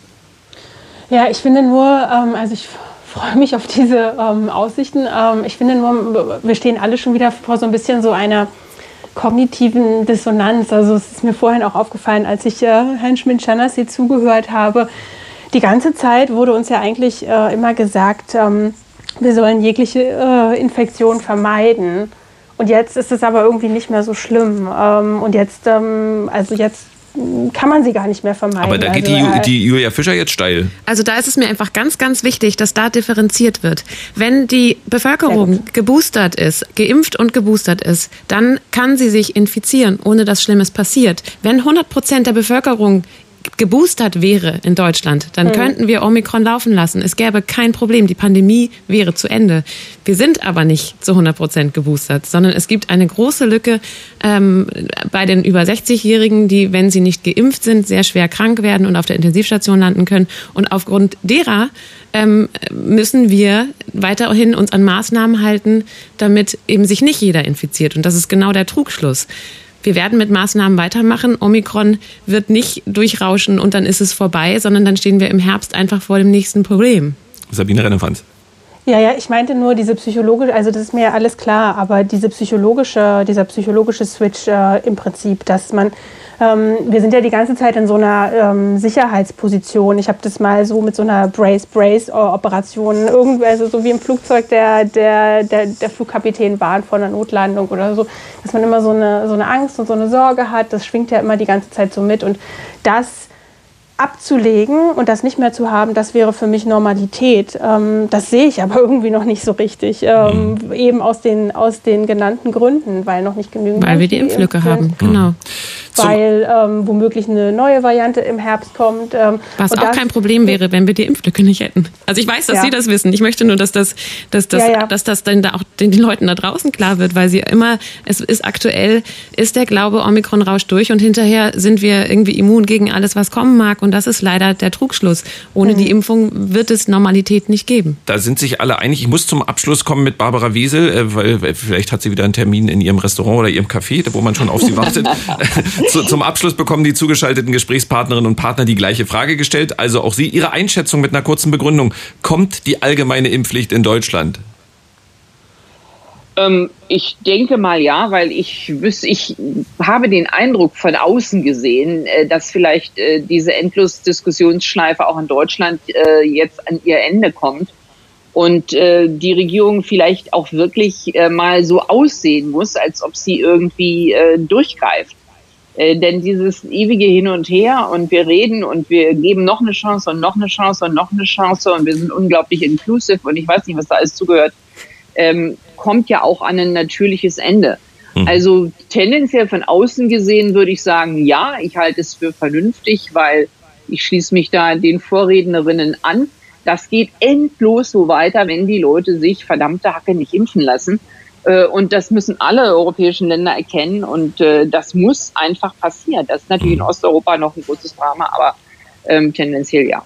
Vielen Dank an die Europakorrespondentin der Deutschen Welle. Hat wie immer Spaß gemacht. Danke, Barbara Wesel. Tschüss. Bye, bye, tschüss. Tschüss. Tschüss. Ähm, wenn die Leute sich verdammte Hacke nicht impfen lassen, da sind wir schon beim nächsten Gesprächspartner. Jetzt kommen wir nämlich zu einer, ich möchte sagen, Legende des Berliner Kabaretts. In den 70er Jahren gründete er das anarchistische Kabarett-Trio Die Drei Tornados mit. Wir kennen ihn aus unzähligen Fernsehauftritten. Er moderiert den politischen Aschermittwoch in Berlin und moderiert regelmäßig die Kabarettshow Der Blaue Montag. Hallo und herzlich willkommen, Arnold Frating. Ja, hallo, guten Tag. Schön, schön, dass wir beieinander sind. Sie sind in dieser Pandemie im vergangenen Jahr, ich darf es glaube ich sagen, 70 Jahre alt geworden. Vermutlich ja. konnten Sie nicht mal richtig feiern. Beruflich dürfte es seit fast zwei Jahren auch schwierig sein. Zahlreiche Auftritte sind ausgefallen. Wie gut oder schlecht kommen Sie denn durch diese Zeit? Ich komme eigentlich ganz gut durch die Zeit, weil ich habe äh, viel Zeit zum Lesen. Und äh, ich habe viele Bücher, ich habe da einen äh, großen Stau und äh, ich bin ja jetzt auch durch diese Sendung also sehr, sehr schlau geworden. Äh, Frau Dr. Fischer hat das ja gesagt, Sie können nicht alle zu Virologen machen, aber wir sind ja schon ein Volk von Epideminologen und können das auch richtig aussprechen. Also wir sind ja richtig äh, weit vorne. Und ich habe was Neues gelernt. Ich bin immunnaiv. Also das habe ich, ich bin naiv, war ich immer schon, jetzt bin ich immunnaiv. Also das äh, hat äh, meinen Tag eigentlich schon wieder gerettet. Ja, ja, Sie sagen ja was. Als 70-Jähriger gehören Sie zur Corona-Risikogruppe. Trotzdem sagen Sie offensiv, ich bin nicht geimpft. Ja, warum denn nicht? Ja, also ich habe auf Herrn Schmidt-Schanasit, dessen Beiträge ich hier sehr gut fand, der hat ja auch gesagt, gute Daten fehlen. Und bei dieser Herausforderung, der größten Herausforderung seit dem Zweiten Weltkrieg, wie das mal die Ex-Kanzlerin formuliert hat, ist es eigentlich wichtig, dass wir gute Daten haben. Warum haben wir das nicht? Wir haben Datenverarbeitungsgeräte, wir haben Faxgeräte in den Gesundheitsämtern. Also warum haben wir keine guten Daten? Und der Schmidt-Kannersit ist ja nun ein echter Virologe und der hat gesagt, Impfpflicht nützt nichts mehr gegen das Virus und das erhöht den Selektionsdruck. Und das ist das Erste, was ich gelernt habe. Das Zitat würde er, glaube ich, so nicht unterstreichen. Ich widerspreche jetzt für ihn, weil er, er, nicht mehr da ist. Aber. Gesagt. Das hat er so gesagt. Er hat gesagt, dass die, dass die Impfpflicht für diese aktuelle Welle nicht genau. funktioniert. Genau. genau. genau. Aber genau. die ist auch nicht unser Problem. Ja, nee, und dann hat er äh, äh, gesagt. Äh, und das ist das, was ich als äh, kleines Grundwissen aus dem äh, Einsteigerbaukasten vom Virologen gelernt habe, äh, dass man nicht in eine Pandemie reinimpft. Aber genau das haben wir gemacht. Und äh, wir sehen jetzt die Folgen. Also das wurde immer gesagt, äh, es sind nicht genügend Leute geimpft, sind nicht genügend Leute geimpft. Und dann wurde mir erzählt, Bremen, die sind ganz toll. Ich war öfter schon mal in Bremen, so toll fand ich die nie und äh, die machen immer alles. Also gut, äh, jedenfalls waren die ganz toll geimpft und auf einmal haben die die höchsten Inzidenzen. Und äh, das macht mir dann doch, äh, also dass das Thema auch jetzt bei allem, was gesagt wurde, überhaupt nicht angesprochen wurde, das äh, finde ich sehr komisch. Ich, ich muss immer nur, nur einen Einschub. Ähm, ich finde gut, wenn jetzt hier äh, endlich mal richtig unterschiedliche Meinungen aufeinanderprallen. Äh, Dr. Julia Fischer sagt auch gleich was dazu. Ähm, aber bitte nicht den äh, Dr. Jonas Schmidt-Schannersit so verkürzt zitieren, weil der kann sich wirklich nicht wehren. Also er hat auch nicht gesagt, man solle nicht in eine Pandemie reinimpfen. Ähm, aber man kann ja der Meinung sein, dass, das, äh, dass man das nicht gut findet. Aber jetzt dazu Dr. Julia Fischer. Also als allererstes das Problem der Daten. Jonas Schmidt-Schannersit hat gesagt, es gibt bisher nur sehr wenige Daten, ähm, die uns abschätzen lassen, was da wirklich im nächsten Herbst auf uns zukommen wird. Es gibt mhm. durchaus Daten, die darauf hinweisen, dass es vermutlich nach Omikron nicht zu Ende ist, sondern dass es weitere Varianten geben wird, gegen die eine Infektion mit Omikron uns nicht voll immunisiert dieses, äh, die Aussage, wir haben keine Daten, die möchte ich insofern äh, relativieren, wenn nicht der komplett widersprechen. Denn was äh, die Impfstoffe angeht, haben wir wahnsinnig viele Daten. Wir haben Milliarden von Menschen geimpft mittlerweile und wir wissen, dass diese Impfung wirksam und sicher ist und dass sie der Ausweg aus der Pandemie wäre. Also das, das ist, ist eine schöne Meinung, aber äh, zu den Nee, das Daten, ist wissenschaftlicher Fakt. Toll. Äh, Wissenschaft äh, irrt ja auch kaum. Also das finde ich auch äh, toll. Das äh, sagen mir alle. Ich bin ja nicht den ersten Tag, ich bin 70. Äh, die sagen mir das alle und das ist auch, ich äh, stelle mir aber die Frage, was mache ich denn jetzt wirklich? Ich wollte mich bewerben für die Kontrollgruppe. Also wir sind ja laut Olaf Scholz, äh, sind wir alle äh, an einem Experiment beteiligt und da muss es eine Kontrollgruppe geben und ähm, ich fände es gut, wenn... Dann machen Sie das, das doch in einem Rahmen einer klinischen Studie ja, wenn Sie mich da aufnehmen, bin ich sofort dabei. Ähm, Arnold Frating, was, was mich interessiert, wenn Sie, also ähm, wir, wir haben ja äh, tatsächlich. Gott sei Dank bin ich nicht im Studio. Äh, wir, wir haben ja tatsächlich ähm, Milliarden Menschen geimpft, das, was äh, Dr. Julia Fischer gesagt hat. Nach meinem Wissensstand haben wir dadurch äh, nicht Millionen Tote davon getragen, aber selbst wenn Sie diesen, diesen Zahlen nicht vertrauen und möglicherweise unsicher sind, warum sagen Sie denn, ach, dann lasse ich mich vorsichtshalber nicht impfen, weil ganz viele sagen ja, ach, dann lasse ich mich lieber vorsichtshalber impfen. Ich bin zwar nicht so ganz äh, sicher, aber ich lasse mich vorsichtshalber impfen. Warum sagen Sie denn, ich lasse mich vorsichtshalber nicht impfen? Ich habe ja gar nicht die Daten bestritten, die da sind. Äh, ich, für mir geht es einfach darum, der Impfstoff ist nur bedingt zugelassen. Und äh, einen bedingt zugelassenen Impfstoff zu einer, mit einer Impfpflicht überhaupt gedanklich zu verbinden, äh, halte ich schon mal für abenteuerlich.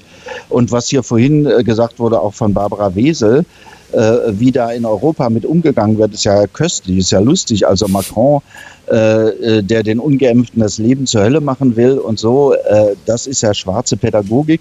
Das hat mit Demokratie äh, nicht viel zu tun. Mir geht es auch auf den Wecker, wie lange in Deutschland diskutiert wird und wie breit das Thema überhaupt gemacht wird.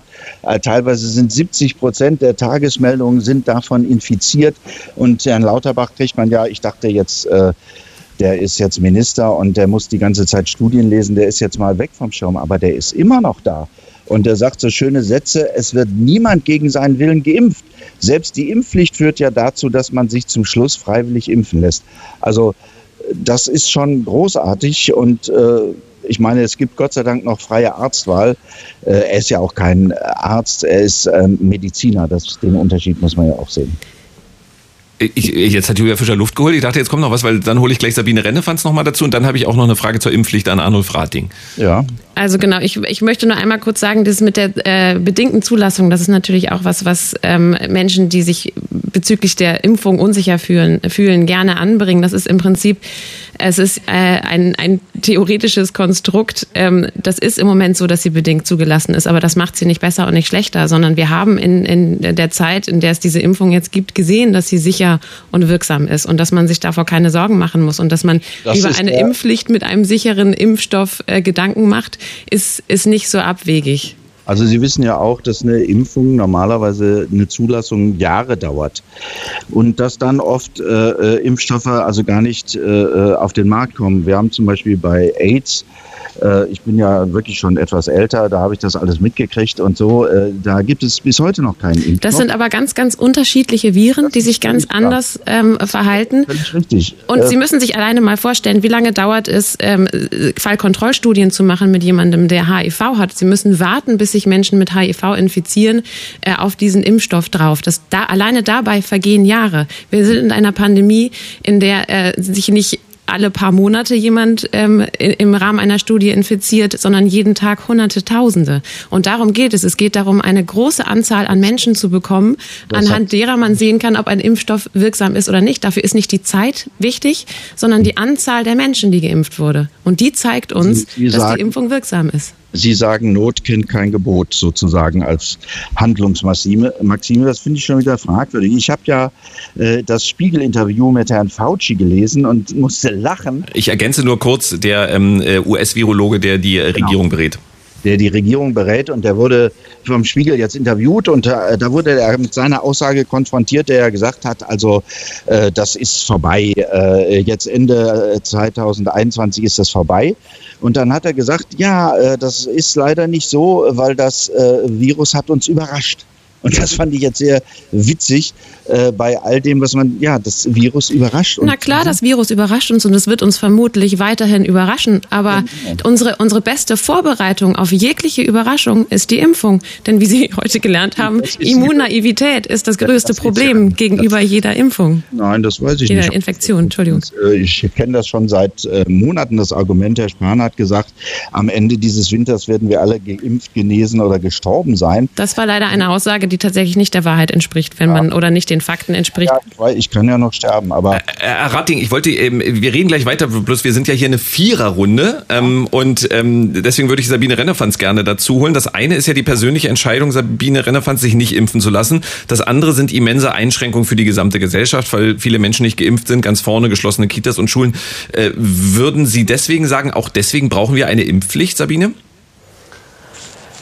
Naja, wie gesagt, ich hoffe, ich würde mir halt wünschen, dass halt Leute, die, ähm, die halt unsicher sind, ob sie sich impfen lassen äh, sollen, davon dann ähm, überzeugt werden, weil ähm, das auch einhergeht, nicht nur, nicht nur mit einer klaren Regelung, sondern auch mit einer ähm, ja, eindeutigeren Aufforderung als, als bisher, weil ich meine, es geht hier wirklich nicht nur bei, um eine individuelle Entscheidung, sondern es geht auch um den Schutz der Gesellschaft bei diesen Impfentscheidungen. Und wer das nicht machen wird, das haben wir auch am Anfang schon gesagt, also der Herr Rating, der kann dann halt die Summe zahlen und dann muss er sich halt nicht impfen lassen. Mich würde nochmal bei Ihnen, äh, Herr Rating, aber interessieren, würden Sie dann, haben Sie jetzt spezielle Bedenken gegen diesen mRNA-Impfstoff oder, ähm, weil es gibt ja auch Leute, die sagen, die warten auf einen, auf einen Totimpfstoff. Äh, ähm, würde das bei Ihnen was ändern oder sagen Sie generell, nee, äh, impfen halte ich nichts von? Ich bin da flexibel und wenn die, wenn die Gefahr tatsächlich steigt, äh, dann äh, könnte ich auch mit einem äh, bedingt zugelassenen Impfstoff mich vielleicht anfreunden. Im Moment ist es nicht so. Ich habe ja auch das Ganze, ich lese ja jeden Tag mehrere Zeitungen und verfolge das in den Medien und denke auch immer, die Intensivstation, verdammt nochmal, das geht ja nicht so weiter. Dann habe ich eine Studie gelesen, die Herr Spahn für das Jahr 2020 in Auftrag gegeben hat, unter anderem bei der TU. Da stellt sich raus, die Intensivbetten waren waren im Jahr 2000 äh, 20, das hat 21 ist das rausgekommen, äh, waren nur äh, mit 3,6 Prozent äh, Covid-Fällen belegt. Ja, also äh, es ist da auch sehr viel äh, äh, Panikmache einfach dabei und Angsterzeugung. Und die, ich habe immer so Angst, dass mir die Julia Fischer hier explodiert, ähm, weil, weil ja. also, also es ist sicherlich keine Frage, dass unser Gesundheitssystem auch krank ist und dass es nicht ausreichend Intensivbetten gibt und nicht ausreichend Pflegepersonal und dass das natürlich auch ein Problem in dieser Pandemie ist. Äh, die Zahlen, die Sie da jetzt genannt haben, äh, kann ich nicht direkt kontern. Es gab verschiedene Berichte darüber, dass die Intensivstationen, dass die Kapazitäten nicht immer so groß waren oder nicht so klein waren wie kommuniziert. Äh, ganz unabhängig davon ist das nur ein Faktor, der, der, ähm, der, das ist misslich, dass unser Immunsystem, unser Gesundheitssystem nicht ausreichend ausgestattet ist. Aber das zweite ist, dass dieses Virus gefährlich ist und die Menschen krank macht und auf die Intensivstationen bringt. Und dass Sie bisher dort nicht gelandet sind, liegt vielleicht an den Maßnahmen. Es liegt daran, daran, dass wir seit ähm, 2000, Anfang 2020 Maßnahmen haben, die Menschen wie Sie davor schützen, krank zu werden. Ja, ich mache da sogar mit bei den Maßnahmen. Ja, und Sie haben vielleicht, auch wenn ich das noch sagen darf, Sie haben vielleicht ähm, die Möglichkeit, das ist, äh, es ist ein, eine Wohlstandsmöglichkeit, sich zu Hause hinzusetzen und nur zu lesen. Es gibt sicherlich auch in Ihrer Berufsgruppe Menschen, die würden sehr gerne auftreten und auf die Bühne gehen und ihr Geld ja. verdienen, damit sie leben können. Können es aber nicht, weil aufgrund von Ungeimpften ähm, die Maßnahmen weiter aufrechterhalten werden, sodass sie nicht, sodass sie ihrem Job nicht nachgehen können. Sie kränken an ihrer Existenz, weil Menschen wie Sie sich nicht impfen lassen möchten. Arnulf Rating dazu und dann kommen wir mal zurück zur Impfpflicht. äh, das liegt doch nicht an den Ungeimpften. Das können Sie doch nicht einfach so äh, Selbstverständlich sagen. liegt es an den Ungeimpften. Augenblick. Sie haben sehr viel geredet hm. und auch sehr gute Sachen gesagt. Aber äh, wenn ich das richtig verfolgt habe, ist das Omikron-Virus durch einen Geimpften aus Südafrika eingeflogen äh, worden. Genau. Also, äh, das war nicht ich jetzt zum Beispiel mal, wo Sie mich direkt angesprochen haben. Äh, äh, Angela Merkel hat sowieso gesagt, die Pandemie ist erst beendet, wenn äh, die ganze Welt geimpft ist. Und das hat der Bill Gates auch schon angedeutet. Das ist eine Heilserwartung mit diesem Impfstoff verbunden. Der ist als Gamechanger programmiert, eingeführt worden und das hat sich alles nicht verwirklicht. Natürlich ist die Pandemie erst beendet, wenn die ganze Welt geimpft ist. Aber fangen wir mal bei Deutschland an. Und man kann, ja, man kann sich mit Omikron ich infizieren, wenn man geimpft ist, aber man wird nicht schwer krank. Und wenn alle geimpft werden, wären, dann würde keiner schwer krank werden und wir hätten das Problem nicht. Deswegen jetzt, ist muss, die Impfung ich muss, die Lösung. Ich muss jetzt hier mal einen, einen Strich drunter machen. Arnold Rating, es tut mir leid, Julia Fischer auch, Sabine es auch, weil wir wollten ja, und ich habe es ja auch vorher angekündigt, wir reden über die Impfpflicht. Äh, wir haben ja auch gleich einen Hörertalk in fünf Minuten. Da geht es nicht darum, ob Impfen sinnvoll ist oder nicht, sondern was halten Sie von einer Impfpflicht, wird die Frage an Sie sein unter 0331 70 99 111. Ich habe eine ganz andere Frage, weil ich zu diesem Thema Impfpflicht ähm, zurückkommen möchte. Wie würden Sie denn, Arnold Frating, darauf reagieren, wenn in Deutschland die allgemeine Impfpflicht kommen würde? Wie würden Sie reagieren? Was würden Sie machen? Das weiß ich nicht. Ich bin ja ein loyaler Staatsbürger, aber bin auch habe einen anarchistischen Unterton bei mir. Das weiß ich noch nicht. Ich bin im Moment in einer sehr miesen Situation, weil ich kann nicht ins Café, ich kann nicht in, Restaurants, ich kann äh, gar keine Tourneen mehr machen. Da muss ich wahrscheinlich mein eigenes äh, äh, Papamobil da mitbringen oder irgendwas, wo ich mich versorgen kann. Also das ist äh, im Moment äh, gar nicht, von daher gar nicht lustig für mich. Ja, Arno Frate, ich kenne Sie aber gut und Sie haben, Arno, äh, ich kenne Sie doch gut und Sie haben doch ganz oft eine klare politische Meinung. Und das heißt, sie ja. bewegen sich ja auch, diese Impfpflichtdiskussion ist ja nicht gestern aufgekommen, sondern die tobt ja spätestens seit dem Herbst. Und da muss doch in ihrem Kopf jetzt passiert sein, entweder, Herrgott, dann lasse ich mich halt impfen oder Herrgott, wenn eine Kontrolle kommt, dann zahle ich halt ein Bußgeld. Da, da werden Sie doch eine, eine Idee haben, in welche Richtung Sie gehen wollen. Äh, nein, ich finde das halt sehr naiv. Ich, ich gehe da erstmal nicht mit. Äh, ich finde das sehr naiv, äh, zu, dass, äh, auch was jetzt hier so in der Debatte, dass alle glauben, da wird die Normalität wieder. Und man merkt schon, das wird niemals äh, kommen. Und dann. Herr Rating, ich weiß, also dass ich Sie. Nein, ganz kurz, Herr Rating, ich weiß, dass Sie gerne Politiker ähm, kritisieren und ähm, attackieren, aber ich stelle eine ganz klare Frage. Und ja. jetzt, jetzt weichen Sie mir aus. Wenn die Impfpflicht nein, kommt, was machen Sie? Ich werde das erstmal nicht mitmachen. Ich werde auch den rechtlichen Rahmen versuchen auszuschöpfen, soweit überhaupt noch in Deutschland ein rechtlicher Rahmen besteht. Das ist ja auch eine Folge der äh, Pandemie, dass man also das Gefühl hat, das ist äh, eigentlich eine Geisteskrankheit, die die ganze Gesellschaft erfasst. Ich wollte noch einen Punkt sagen, ganz klar. Ich habe das Interview mit Herrn Fauci gelesen und äh, da wird auf die Frage der Gain-of-Function-Forschung netterweise rekurriert und man muss sich klar machen, diese Forschung läuft weiter. Und egal, welche Varianten wir von äh, äh, SARS-CoV-2 noch sehen werden, es wird irgendwann nochmal ein äh, Virus wahrscheinlich kommen, weil die Forscher, weiß ich nicht, ob die ganz dicht sind, aber die Labors, das weiß man, sind nicht ganz dicht.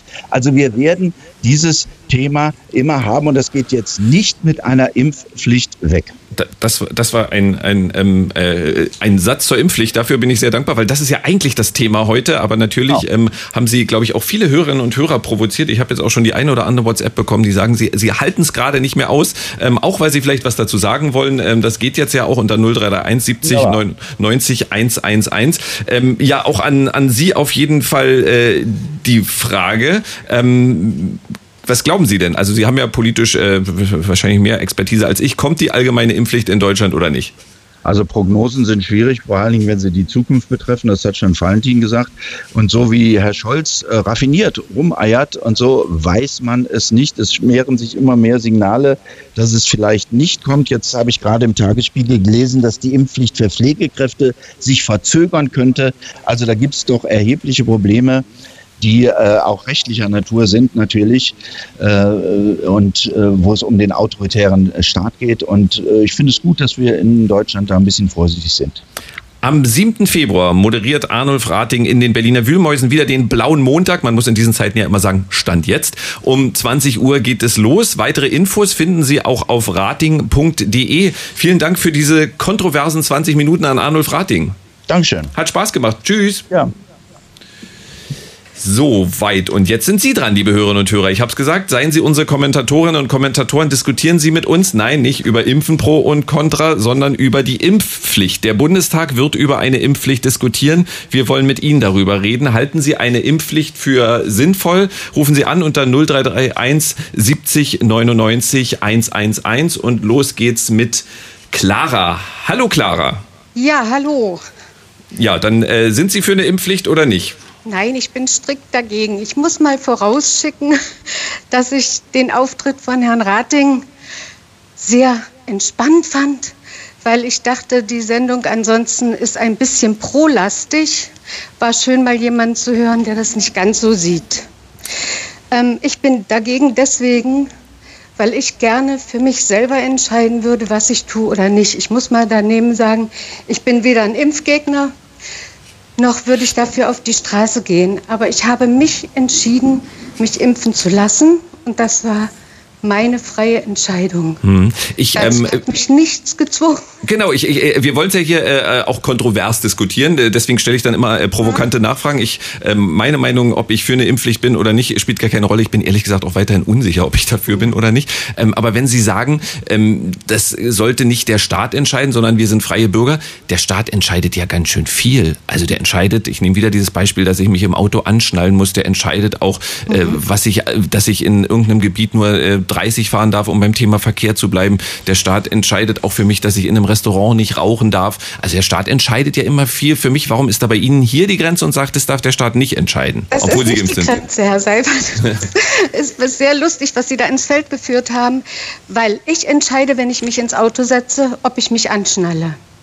Aber sonst gibt es eine Strafe. Klar, sonst gibt es eine Strafe. Wenn die Polizei genau. sie erwischt, dann gibt es eine Strafe. Genau. Ja. Ich entscheide in der 30er-Zone, ob ich da mit 30 fahre oder mit 60. Mhm wenn dann da ein Blitzer steht, habe ich Pech gehabt. Genau. Und so ist bei der Impfpflicht ja auch. Der, oder ein Kind auf der Straße steht, dann hat das Kind Pech gehabt, wenn ich da mal einhaken ich darf, ein wenig ja provokant. Nicht. Ja, ich tue es ja nicht. Ich halte mich so weit ich kann an alle Regeln, die hier irgendwo aufgestellt werden. Aber ähm, ich finde es fragwürdig, und das ist vom Anfang der Pandemie an, dass die moralische Keule rausgeholt wird.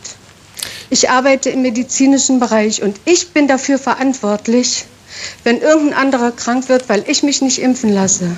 Und ist das nicht genau der Punkt, weswegen Nein, es, nicht. nicht. auf die eigene Entscheidung zurückfallen sollte, wenn man andere Menschen gefährdet? Nein, das ist es. Also für mich ist es das nicht. Aber wie gesagt, ich habe mich entschieden, mich impfen zu lassen. Aber ich wäre wirklich tot unglücklich, wenn jetzt einer hinter mir stünde und sagen würde, du bist dazu verpflichtet, dich impfen zu lassen. Ich Aufgrund welcher Tatsache? Genau, genau also äh, darüber könnten wir äh, diskutieren. Sie sind ja, wie gesagt, geimpft. Wir müssen ja nicht über das Impfen diskutieren. Mhm. Ähm, es rufen wahnsinnig viele Leute an. Ähm, ich danke Ihnen sehr. Ich weiß, das ist auch nicht so leicht, sich hier mit den äh, erfahrenen Menschen, die regelmäßig in Talkshows sitzen, äh, zu diskutieren und auseinanderzusetzen. Äh, Clara, ich danke Ihnen sehr.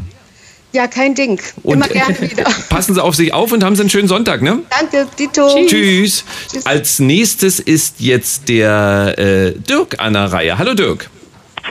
Moin. Ja, ja. Sind, sind Sie für eine Impfpflicht eine oder dagegen? Na, natürlich für eine Impfpflicht, weil das Theater, Finn, mach mal bitte runter da. Das Theater muss endlich mal äh, beendet werden äh, äh bezüglich auch äh, Spaltung der Gesellschaft äh, Diskriminierung der Nicht-Geimpften und so weiter und so fort. Wenn die Politik im Sommer schon eine gerade Linie gefahren hätte, schon vor den Wahlen und nicht rumgeeiert hätte, äh, ja, mit einer Impfpflicht gekommen wäre vielleicht, ja, dann hätte man diese Spaltung der Gesellschaft im Prinzip auch jetzt, die jetzt immer, immer vorangeschritten, immer mehr voranschreitet, auch äh, stoppen können, ja.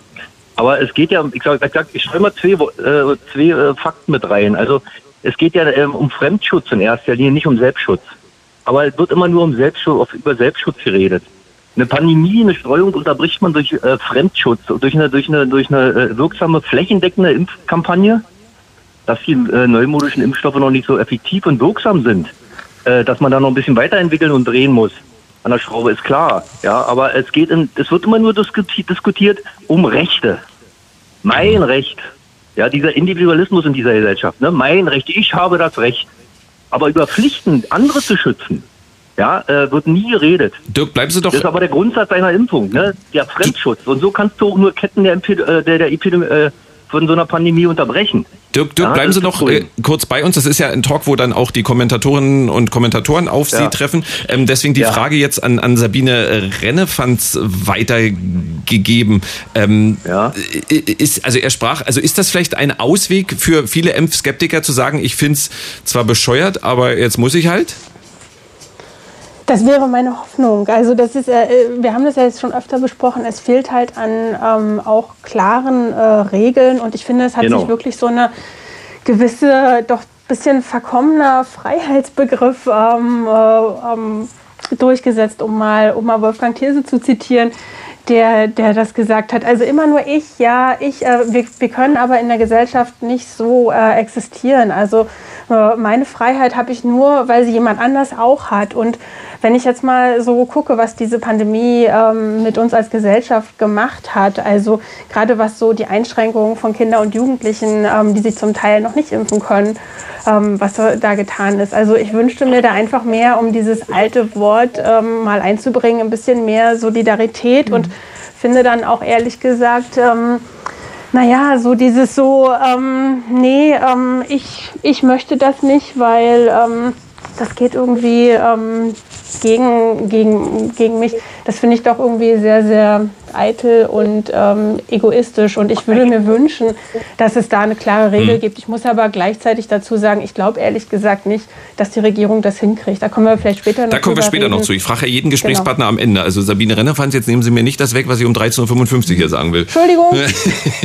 Dirk, Dirk, da können Sie also zustimmen, deswegen äh, eindeutig sind Sie für eine Impfpflicht. Ja, genau Okay. so ist es. Ne? Also im Prinzip, man muss da, man muss da einfach mal äh, äh, im Prinzip das ähm, Umdenken, ne? An, äh, das äh, Denken an die Gemeinschaft, an den, an den Neben Nebenmann, äh, ist, ist komplett äh, ab, äh, abhandengekommen in Mhm. der Gesellschaft. Ne? Das, Das- ist das Problem. das dass, war das- die, dass die, dass die, dass man immer 15 Prozent, 10 Prozent hat, die sich ja nicht impfen lassen werden, hat man immer. Aber durch diese Impfpflicht hat man eine gerade Linie in der Politik gebracht. Und äh, man, man bremst doch diese äh, Spaltung der Gesellschaft aus, man, man äh, und, und auch die Dis Diskriminierung der Nicht-Geimpften findet ja dann nicht mehr statt. Weil Dirk? es eine klare Linie, eine klare Ansage gab, ja. Das Dirk? meine ich, also das. Ja. Ihr, Ihr Punkt ist angekommen, diese Telefonleitungen Okay. explodieren uns hier. Alles klar. deswegen Jo. vielen Dank und einen schönen Danke. Sonntag. Ne? Tschüss. Ja. Tschüss, Dirk, machen Sie es gut. Tschüss. Das war der Dirk und jetzt geht's weiter mit der Sophie. Hallo Sophie. Hallo, guten Tag. Hallo. Äh, geht's Ihnen gut? Sind Sie Ähm, ja, das geht so. Ich äh, melde mich aus der Isolation. Äh, okay, weil Sie, weil Sie, ähm, oh Gott, es gibt, oh, das weiß jetzt Julia Fischer wieder Infiziert besser. ist Äh, offensichtlich. Ich hoffe nicht, es ist schwer symptomatisch. Ja, also Isolation Nein, ist, wenn genau, man infiziert ist und Quarantäne ist, wenn man Kontaktperson war. Ganz genau. Okay. Also es geht Ihnen gut. Genau. Es geht mir ganz gut. Vielleicht muss ich ein, zweimal mehr Luft holen beim Reden, aber ansonsten, ich bin dreimal geimpft, Mhm. also geboostert und jetzt äh, infiziert. Hinterher bin ich also quasi Super vier- immun. Dreimal geimpft, einmal genesen, ja. Ja. Und da sind wir bei der, bei der Impfpflicht angekommen. Und jetzt stelle ich mir vor, jemand, äh, der gegen eine Impfpflicht ist, ähm, sagt, äh, naja, und jetzt hat die sich da äh, alles geholt, was es zu holen gab. Der Staat zwingt mich, mir das alles zu holen und auf einmal sitze ich zu Hause in Isolation. Haben Sie den gleichen Gedanken? Den habe ich überhaupt nicht. Also ich bin absolut für eine Impfpflicht äh, in jeglicher Hinsicht. Ich bin nicht nur in Isolation, sondern ich bin auch noch Mutter. Ich bin also ein Elternteil. Äh, Familien und Kinder, die, glaube ich, seit zwei Jahren hier die absoluten Verlierer sind in der ganzen Geschichte. Und ähm, ich muss mich da meinem Vorredner anschließen, was das Thema Solidarität, auch Schutz der Kinder und Jugendlichen ähm, anbetrifft. Und all diese Argumente zusammen können nur zu einer Impfpflicht führen. Ich erinnere auch an sowas wie die Masernimpfpflicht. Ähm, ja, meine Kinder sind äh, auch geimpft natürlich gegen all diese Dinge. Und ähm, das äh, trägt ja auch zum, zum Gesundheitsschutz bei. Alles trägt seit Jahren und Jahrzehnten zum Gesundheitsschutz bei. Das Thema Impfung begleitet uns ja hier auf der ganzen Welt. Äh, weiß nicht, nicht wie lange und ich ähm, bin absolut dafür, trotz meiner Erkrankung und ähm, es wird mir auch demnächst wieder gut gehen. Und ich bin nicht im Krankenhaus gelandet, eben weil ich geimpft bin. Sophie, äh, danke, klares Statement. Ähm, Und da so viele warten, ähm, äh, entlasse ich Sie jetzt wieder in Ihre äh, Isolation und wünsche Ihnen alles Gute. Dankeschön. Danke. Ihnen auch. Tschüss. Tschüss. Tschüss. Es geht weiter mit Andreas. Hallo Andreas. Ja, das bin, denke ich, ich. Ja, genau. bin Es, es sind wahrscheinlich elf Andreas in der Leitung, wie es bei diesem Vornamen immer ist, aber in dem Fall sind Sie gemeint. Danke für den Einstieg. Ich bin auch für eine Impfpflicht. Und äh, zwar erlebe ich ja auch, dass äh, gegen ungeimpfte auf den Arbeitsstellen etc. Vorgesetzte äh, keine Handhabe haben. Also ich bin übrigens kein Vorgesetzter, aber damit bin ich als normaler Angestellter schlicht und ergreifend äh, dieser Sonderposition von ungeimpften und auch von Leuten, die lax mit Regeln umgehen, ausgeliefert. Und diesen Zustand würde eine Impfpflicht ändern. Dann könnte ein Vorgesetzter sagen, äh, an der Arbeitsstelle muss man sich rechtskonform verhalten und dann muss ich mich nicht mehr mit irgendeinem Kollegen äh, drum herumschlagen, wie wir mit dem ungeimpften Status und mit allen Schutzmaßnahmen und so weiter umgehen. Müssen Sie sich denn derzeit rumschlagen? Äh, ja, nee, nun, rumschlagen ist ganz metaphorisch. Das ist mir schon klar. ja, aber ich weiß, dass ich äh, mir das Lehrerzimmer mit Ungeimpften teile. Und ich finde, das ist schon irgendwie eine erpresserische mhm. Situation, weil ich habe ja, also ich könnte mit denen dann jetzt natürlich eine jahrhundertelange Diskussion anfangen, die mir überhaupt nichts bringen würde. Mhm. Ja, und äh, allein schon diesen Zustand zu beenden und dass man sagt, wenn du zur Arbeit kommen willst, wo auch, wo auch immer man arbeitet, musst du dich rechtskonform verhalten und dann hätte ich diese Diskussion vom Hacken. Hm. Und dann, wenn man dann Rating heißt, dann darf man sich gerne zu Hause in sein Gurkenglas setzen und das ist dann das Privatproblem. Ich, ja, gut, ich bin immer äh, dennoch kein Fan, äh, wenn jemand weg ist, dann sollte man, sollte, sollte man nicht, nicht nachtreten. Aber ähm, ich glaube, Sabine Rennerfanz wollte was äh, zu ihrer Aussage sagen.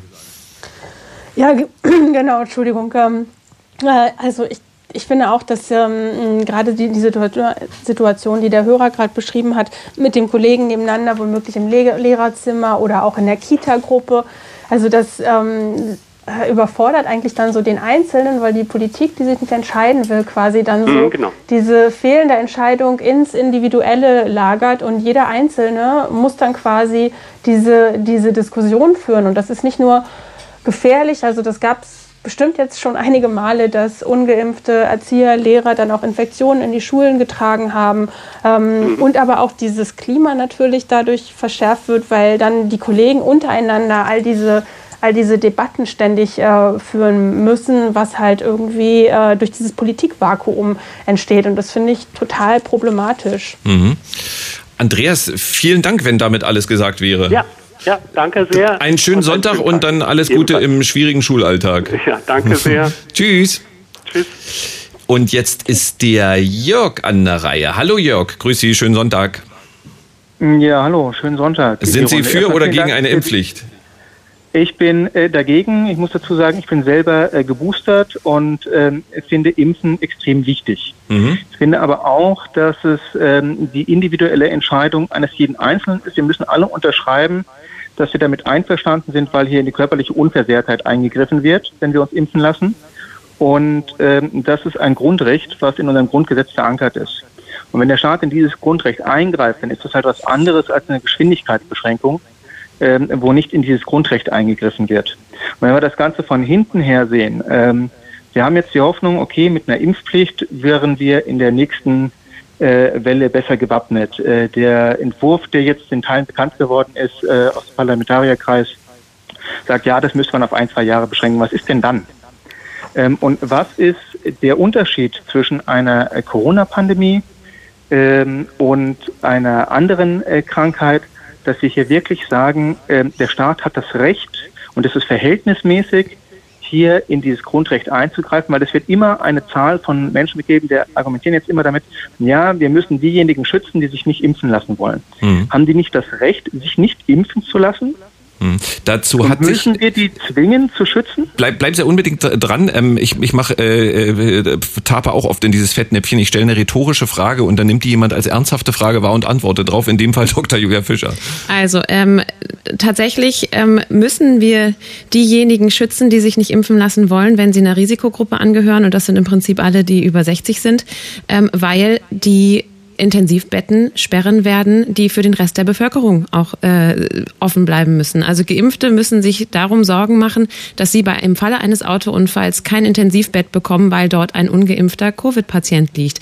Und das ist was, da ist doch der, der Einschnitt in die Rechte der Geimpften ähm, sehr, sehr hoch. Also da geht es nicht, wir können leider nicht nur sagen, okay, jeder, jeder, der sich nicht impfen lassen möchte, wenn er krank wird, ist es sein eigenes Problem. Nein, wenn er krank wird, dann belastet er die Gesellschaft und zwar in einem Maße, die äh, Lebens, äh, also die, die Leben gefährdet. So. Jörg, jetzt Sie dazu wieder.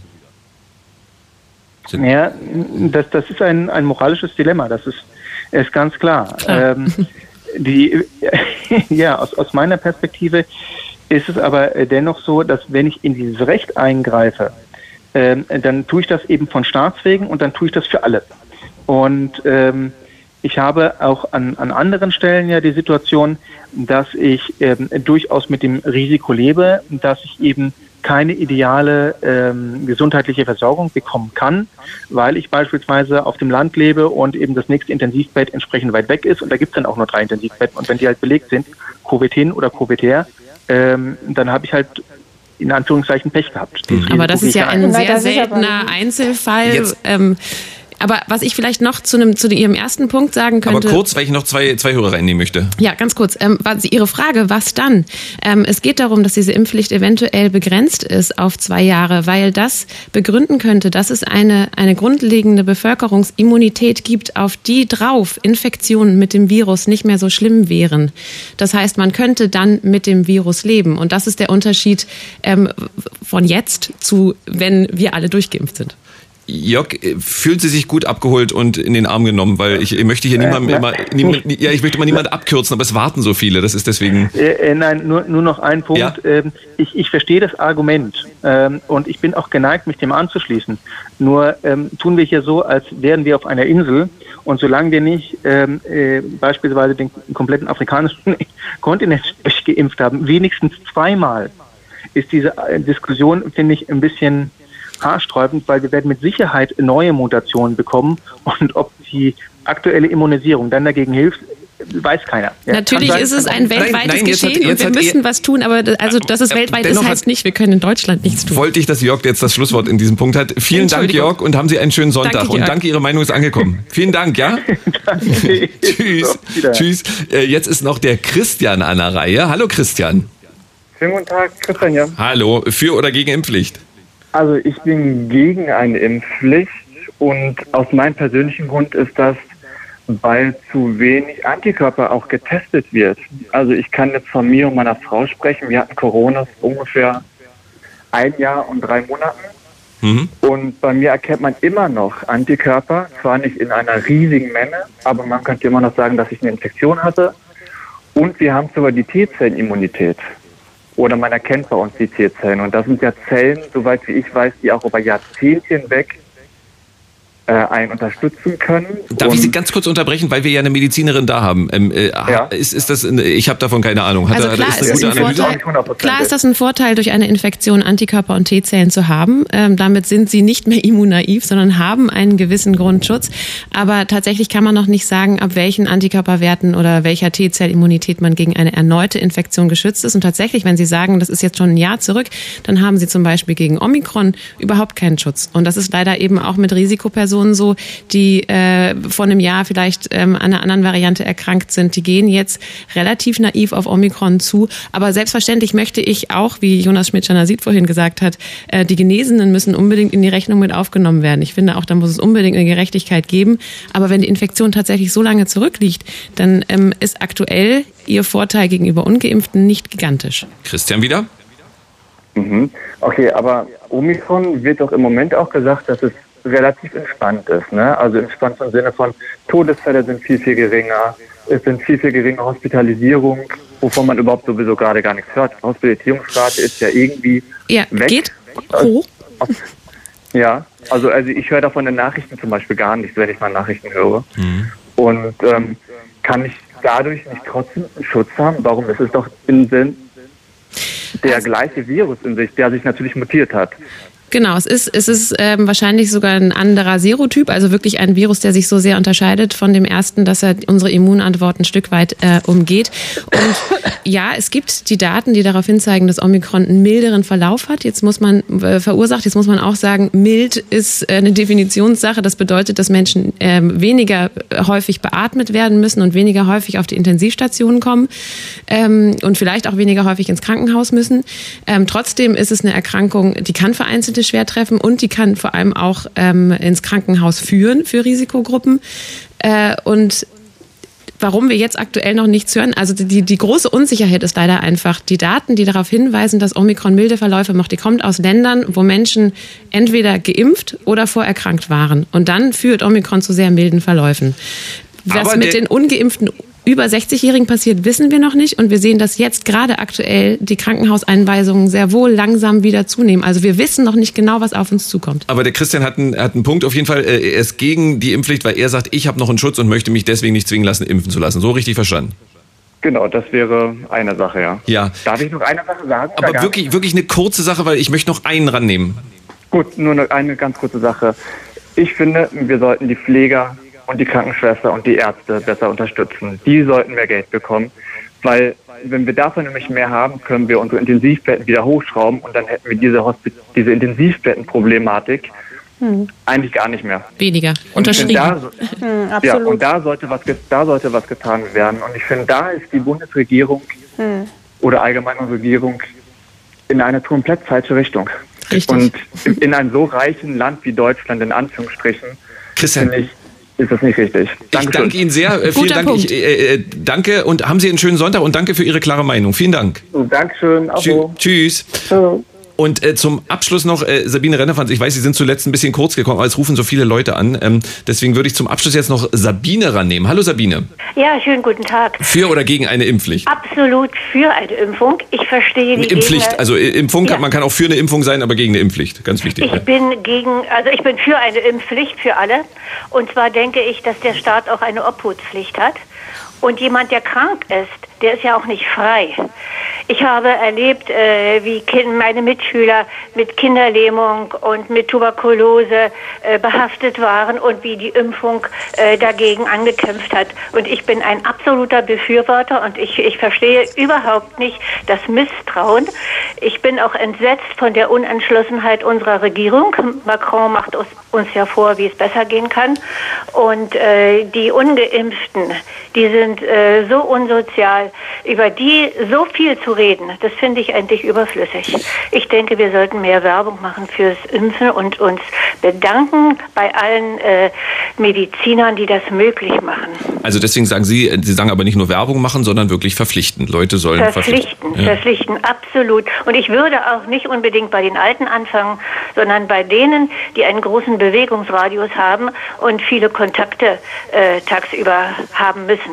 Sabine, auch der Punkt ist gut angekommen, da hier noch ein Gesprächspartner wartet, den wir Ja, eingeladen alles haben. klar. Vielen Dank und haben Sie einen schönen Sonntag. Danke gleichfalls. Danke, tschüss. Tschüss.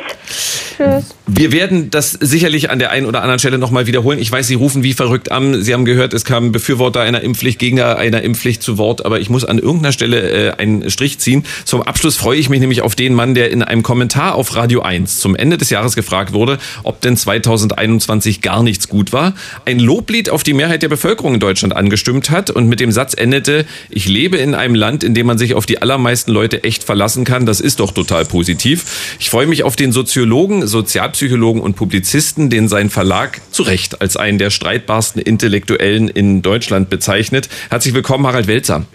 Hallo, guten Tag. Ähm, haben Sie die Debatte über die Impfpflicht gerade schon ein bisschen verfolgen können? Ja, ich habe die ganze Sendung äh, verfolgt und bin völlig begeistert. Soll ich sagen, warum? Na? Na, weil wir gewissermaßen die Beweisführung für die Notwendigkeit einer Impfpflicht sozusagen live in den letzten anderthalb Stunden vorgeführt bekommen haben. Und zwar, weil in der ersten Stunde aus Expertinnensicht und Expertensicht gesagt wurde, das Problem, was wir haben, ist die Impflücke, die wir in diesem Land insbesondere haben, im Unterschied zu Spanien, Portugal und so weiter und so weiter. Und ähm, in dem Teil mit dem Herrn Rating wurde dann deutlich, dass wir diese Impflücke niemals überwinden können im Modus der Aufklärung oder des Überzeugens, weil dieser Mann ist ja, sagen wir mal, gehört ja zum intelligenteren Teil der Bevölkerung, hat vermutlich auch Abitur, hat aber nichts anderes zu tun, als tausend Argumente sich zu suchen, weshalb er sich nicht impfen lassen will, gegen alle wissenschaftliche Evidenz. Was folgt daraus? Wir brauchen eine Impfpflicht. Wir kommen ohne die überhaupt nicht klar. Ich habe es ja vorhin schon mal gesagt, mehr als 80 Prozent der über 18-Jährigen in Deutschland sind geimpft. Es kommen täglich Tausende dazu. Würden Sie denn von einer Spaltung der Gesellschaft sprechen oder splittert da nur am äußeren Rand gerade was ab? Naja, das ist eine komplizierte Sache. Ich würde grundsätzlich nicht von einer Spaltung sprechen, eben deswegen, weil wir durch die ganze Pandemie hindurch eben eine sehr, sehr kooperative Mehrheitsbevölkerung haben. Das hat sich ja jetzt eben in den Hörerbeteiligungen auch wieder gespiegelt. Und ich finde, Politik hat über diese ganze Pandemie hinweg versäumt, das als eine Ressource, als eine unheimliche Stärke wahrzunehmen und auf die Leute zu hören, die gewissermaßen dem wissenschaftlichen Rat folgen und auch ihrer Lebenserfahrung. Das war jetzt ja eben interessant mit dem Bericht der Sabine, hieß sie, glaube ich, in Sachen Kinderlähmung, Tuberkulose und alles, was es da gab. Ähm, da muss man ja auch mal drauf hören und nicht, und jetzt gibt es natürlich auch ein bisschen Medienbashing, ähm, sozusagen denjenigen, die aus welchen Gründen auch immer die Gelegenheit nutzen, um gegen Regierung und gegen diesen Staat und gegen unsere Form des Zusammenlebens äh, zu politisieren, denen sozusagen zu viel Aufmerksamkeit geben. Und jetzt sind wir in der Tat in der Situation, wo ich glaube, dass man die verbliebenen Ungeimpften nicht wird überzeugen können. Durch keine Aufklärung der Welt. Es handelt sich hier ja auch nicht, wie wir gerade gesehen haben, um ein Bildungsproblem. Überhaupt nicht. Es gibt wahnsinnig gute, kluge Menschen, die formal eine geringe Bildung haben. Und es gibt wahnsinnig dumme Menschen, die formal eine hohe Bildung haben. Und deshalb kommen wir aus diesem Problem nicht raus. Sabine äh, Rennefanz, teilen Sie die Einschätzung, dass man denjenigen, äh die ja sich selber vielleicht in einem sogenannten Querdenkermilieu verorten, zu viel Aufmerksamkeit schenkt? Absolut, ja. Also das ist irgendwie, das zieht sich jetzt ja auch schon eigentlich seit ja über einem Jahr oder so äh, durch die Gegend ähm, und ich habe mich auch ehrlich gesagt ein bisschen geärgert, als neulich ähm, die, ähm, als es dieses Format dann auch beim, beim Bundespräsidenten gab, weil ähm, wo dann wieder immer wieder die gleichen Argumente ausgetauscht äh, werden und ähm, wo man einfach sagen muss, ähm, ich finde schon, es gibt, äh, also die Gesellschaft ist total zersplittert und auch frustriert, ähm, aber nicht unbedingt an diesen, an diesen Linien Corona-Leugner, Corona-Nichtleugner. Also weil dieser, es gibt irgendwie einen ganz harten Kern ähm, und das hat, glaube ich, weniger, also die überzeugt man auch nicht mit irgendwelchen Aufklärungskampagnen, da gebe ich Herrn Welzer total recht.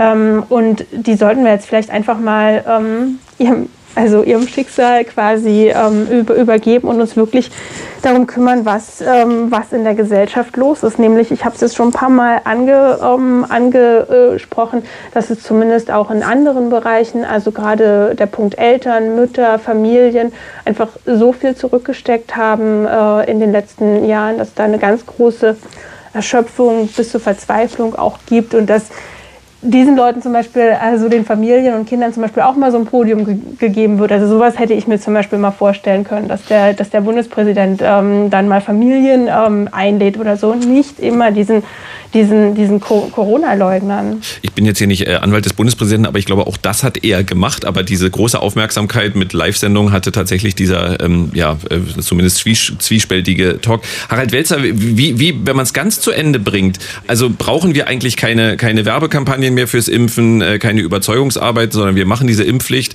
und dann heißt es ran an die Spritze und wer nicht will, muss zahlen. Ja, sicher. Also das ist ja nochmal das nächste Problem, was damit angesprochen ist. Wie setzt man diese Pflicht dann durch? Auch da haben wir natürlich eine ganz unglückliche politische Kommunikation. In dem als allererstes sozusagen sagt man, ja, wir brauchen eine Impfpflicht, aber wir werden natürlich überhaupt niemanden zwingen und sowas, wo man dann als geneigter Konsument von politischen Angeboten denkt, aha, äh, was, was wollen uns diese Worte wieder sagen? Es ist doch klar, dass wenn ich eine Pflicht äh, ähm, einführe, dass ich in irgendeiner Weise sanktionieren muss, diejenigen, die sich dieser, dieser Pflicht nicht nachkommen. Ist doch seltsam. Und in Österreich macht man es aktuell, ja auch in einer relativ radikalen Variante. Und ähm, insofern finde ich, äh, ist, es, ist es wirklich zwingend, also auch, ich sage es nochmal, nach dem, was hier in der ersten Stunde diskutiert worden ist, und das ist ja nun nicht der einzige Ort, wo das diskutiert worden ist, dass wir die Besonderheit dieses Landes, und das gilt übrigens ja für Österreich und die deutschsprachige Schweiz auch, dass wir hier einen so eklatant hohen Anteil von Ungeimpften haben, da kann man aus gewissermaßen äh, äh, gesellschaftspolitischer Verantwortung überhaupt nicht anders, als eine solche Pflicht einzuführen. Und die, die Menschen, die nicht mitgehen, die geben wir dann verloren. Das heißt, die geben wir verloren. Die geben sich ja selber verloren. Also wir können das Thema ja mal etwas erweitern. Ähm, das das kenne ich von Ihnen, sehr gerne. Viele, ja, deshalb werde ich ja auch hier eingeladen. Äh, nicht beim Thema bleiben. Belzer bleibt nie beim Thema. Genau, das steht groß auf meinem Zettel.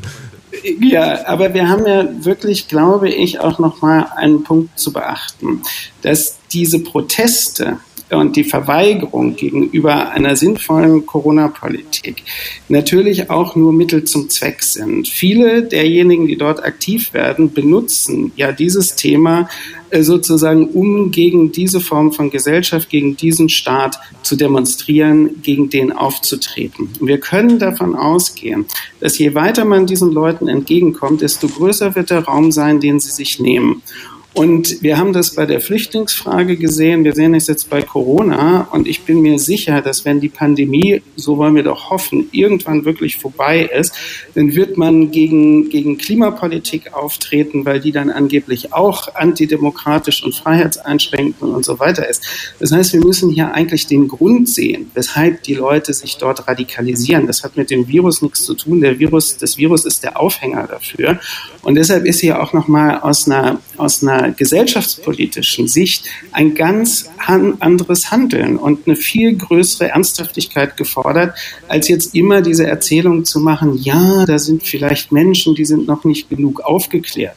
Wer noch nicht genug aufgeklärt ist, der geht nicht mit Rechtsradikalen auf eine Demo. Punkt, Ende aus.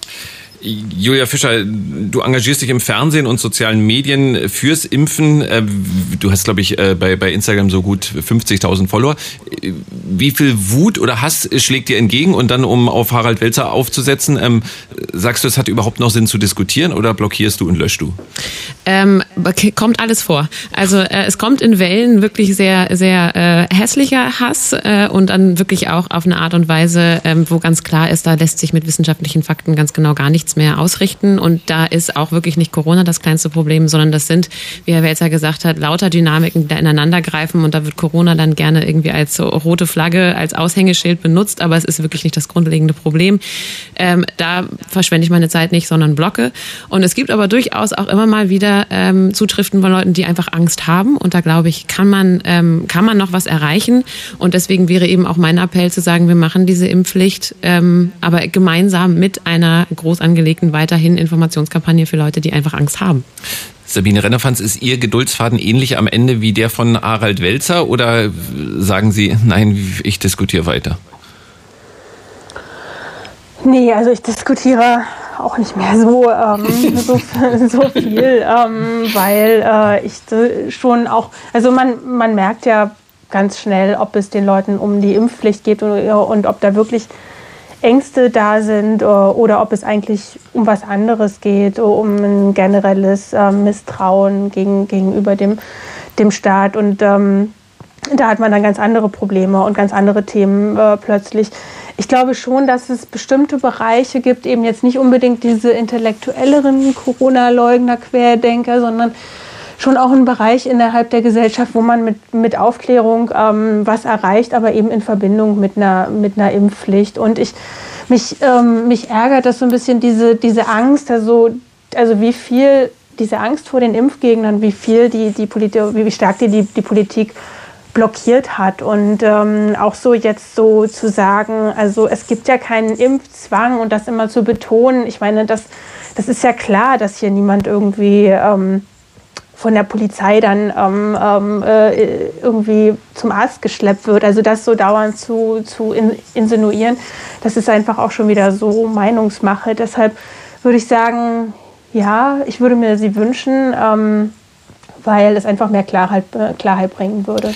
Harald Welzer, haben Sie an sich selber eigentlich äh, festgestellt, also ich, das ist jetzt komisch, wir kennen uns jetzt nicht richtig gut, aber wir haben ja schon das ein oder andere Gespräch geführt. Ähm, Sie, Sie haben, ja, das ist jetzt zu negativ formuliert, aber haben Sie aufgegeben? Sie haben einfach, äh, wann ist das passiert, dass Sie gesagt haben, nee, äh, ich habe nee. hier eine, eine, Gruppe, die gebe ich einfach verloren. Es hat keinen Sinn. Nein, mehr.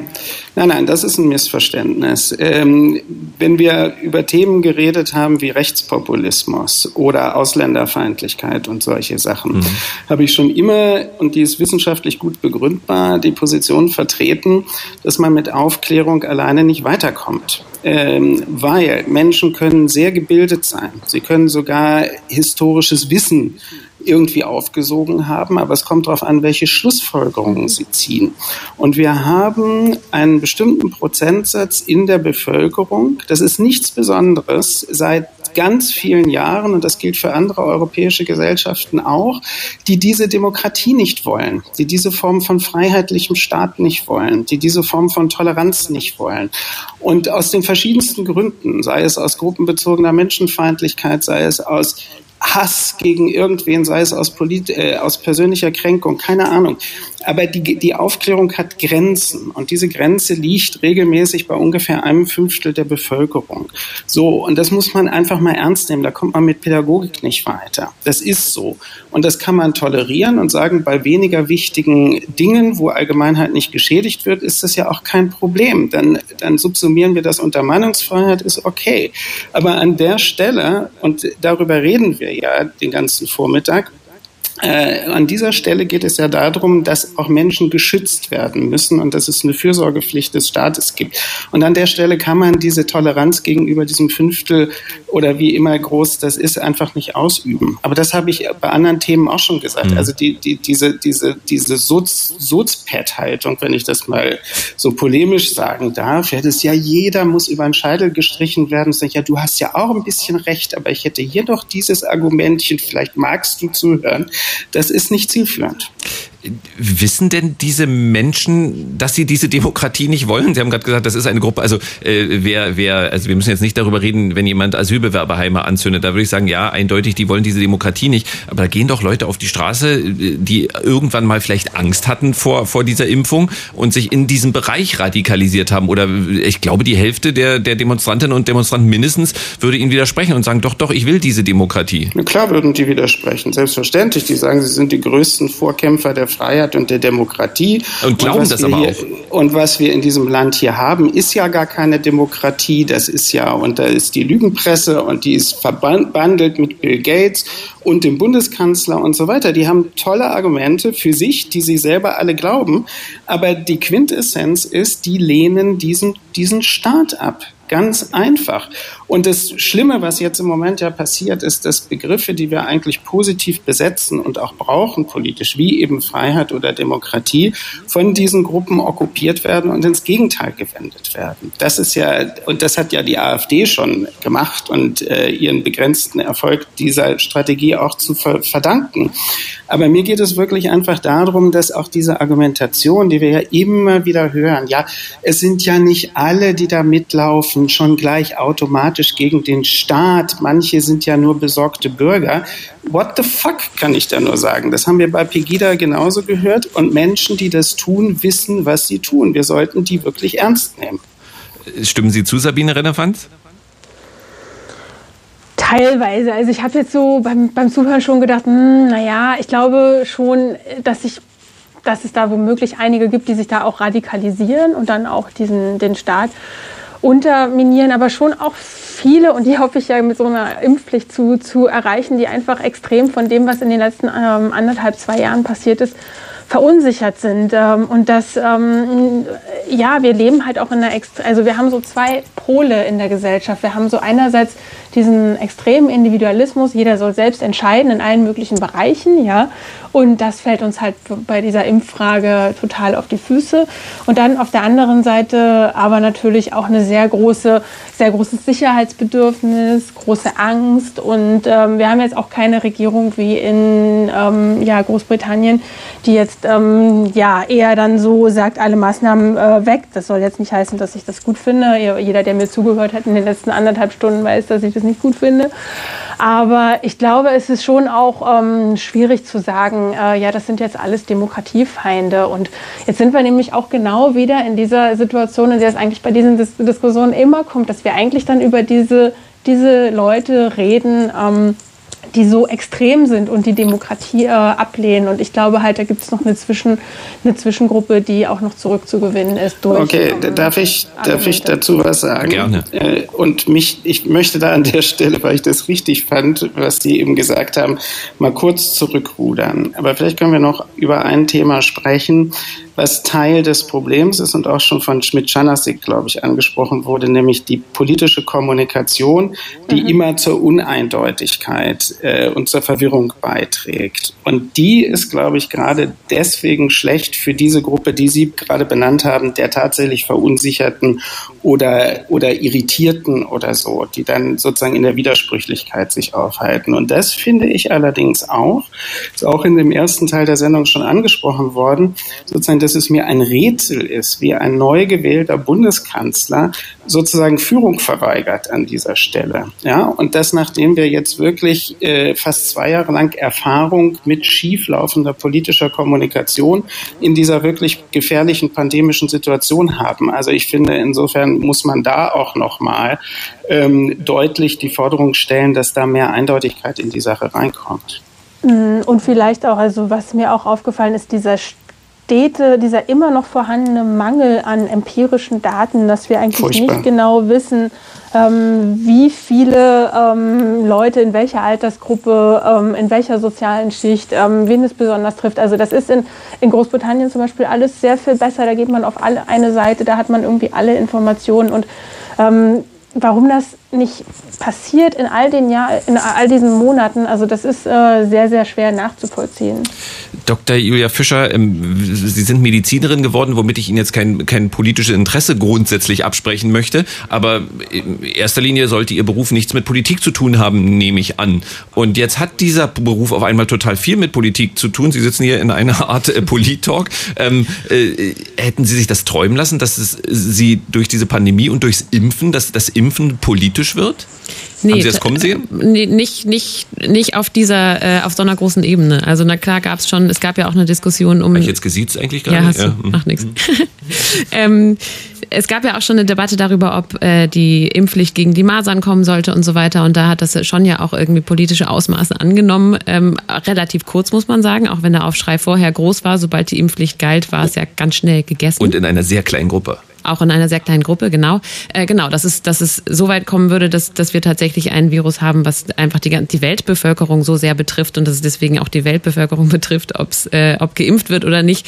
Äh, da, das das habe ich mir nicht träumen lassen. Ähm, ich finde das aber äh, eigentlich, finde ich das toll, diese Kombination, weil ich finde, ähm, das ist genau das, was es aktuell braucht, dass es Menschen gibt, die wissenschaftliches Verständnis haben und die auch der ähm, Politik weiterhelfen können. Und ähm, ich sehe es ganz genauso, dass die Politik nicht nicht äh, ausreichend mit einer Stimme gesprochen hat und dass das ein, ein, großer Grund dafür ist, dass es dieses Chaos jetzt gibt. Also andere Länder haben mehr, mehr Vertrauen in ihre Regierungen, weil sie mit einheitlicher mit einer Stimme gesprochen haben und das ist hier ein großes Problem. Harald Welzer, können Sie mir das erklären? Also äh, lustigerweise ist das Maske tragen in äh, Deutschland nicht politisch geworden, das ist in den USA politisch geworden. Warum das Impfen so politisch, so schnell so politisch geworden ist? Nee, Nein, das kann ich nicht. Also das liegt, glaube ich, wirklich, also wenn man es jetzt auseinanderlegen würde, dann liegt es wirklich an der langen Dauer ähm, der, der Pandemie, mit der wir ja alle nicht gerechnet haben. Es liegt an der Dödeligkeit, äh, dass die ganze politische Klasse gesagt hat, eine Impfpflicht wird es mit uns nicht mhm. geben. Keinerlei empirische Kenntnis, aber diese starke Aussage machen, unisono. Und dann müssen sie wieder zurückrudern. Und das ist natürlich Wasser auf die Mühlen derjenigen, die sagen, die, die wollen ja was ganz anderes, die verarschen uns ja nur und so weiter und so weiter. Und deshalb ist diese Form von fahrlässiger politischer Kommunikation für eine real existierende Demokratie wirklich gefährlich. Also das muss man, man müsste eigentlich mal so eine Art Workshops äh, äh, mit Politikerinnen und Politikern machen, in denen mal irgendwie klar wird, was richten die eigentlich an mit dieser konfusen Geschichte. Und dann hat man noch so jemanden wie den Kubicki, mhm. der der Bildzeitung freundlich mitteilt, dass er alle Beschränkungen unterläuft mit großer Freude und das sowieso alles schwachsinnig findet. Und das ist hochgradig gefährlich in so einer Situation und um es Mindeste zu sagen, maximal verantwortungslos, der Herr Bundestagsvizepräsident. Ich weiß, dass ich bei Harald Welzer immer scheiter mit meiner Abschlussfrage, weil der immer der Blick, das immer den Blick in die Zukunft bringt. Ich versuche es trotzdem, vielleicht mit einer kurzen Begründung. Was glauben Sie, kommt die allgemeine Impfpflicht in Deutschland oder nicht? Muss ich jetzt antworten? ja. ich, ich hätte es so furchtbar gerne, aber ich fürchte, man, äh, das, das, ähm, man in der Lage ist, auch das zu verstolpern. Äh, und dann auch noch die Frage jetzt, da wir am Ende der Sendung angekommen sind, die gleiche Frage an Sabine Rennefanz. Kommt sie oder nicht? Mit einer Begründung? Ich würde sie mir wünschen, aber ich glaube nicht, dass sie kommt, weil ähm, mir die ich sehe die politische Führung äh, nicht, weder in, äh, also nicht bei der, nicht bei der SPD und ähm, es haben schon so viele Leute aus wichtigen Institutionen, also STIKO, Kassenärztliche ähm, Vereinigung, äh, haben schon gesagt, dass sie dagegen sind. Das wird äh, sehr, sehr schwierig. Ähm, also würde mich sehr wundern, wenn sie käme. Und Dr. Julia Fischer. Ich kann mir gut vorstellen, dass sie kommt, zumindest für äh, Risikopersonen ab 50 oder ab 60, ähm, weil ich glaube, dass auch die Regierung jetzt äh, verstehen muss, dass es mit klareren Ansagen gehen muss und dass wenn sie in die nächste Welle stolpern und äh, erneut verschlafen, dass sie vorher hätten reagieren müssen, dass sie wissen, dass es dann einfach für sie ganz schlecht kommt. Vielen Dank. Das war der Radio 1 Kommentatoren-Talk. Vielen Dank an den Virologen Jonas Schmidt-Schandersied, an die Europakorrespondentin der Deutschen Welle Barbara Wesel, an den Kabarettisten Arnulf Rating, an den noch bei uns seienden Soziologen Harald Welzer. Es war wie immer ein Fest. Vielen Dank. Sehr gern. An die Publizistin Sabine Rennefanz und an die Medizinerin und Journalistin Du, Julia Fischer. Und natürlich auch an Sie, liebe Hörerinnen und Hörer von Radio 1. Mein Name ist Marco Seifert. Hier geht's jetzt weiter mit der Hörbar Rust. Zu Gast ist die Podcast-Producerin und Sprecherin Franziska Knost. Haben Sie alle einen schönen Sonntag, machen Sie es gut und vor allem bleiben Sie gesund. Vielen Dank. Radio 1, nur für Erwachsene.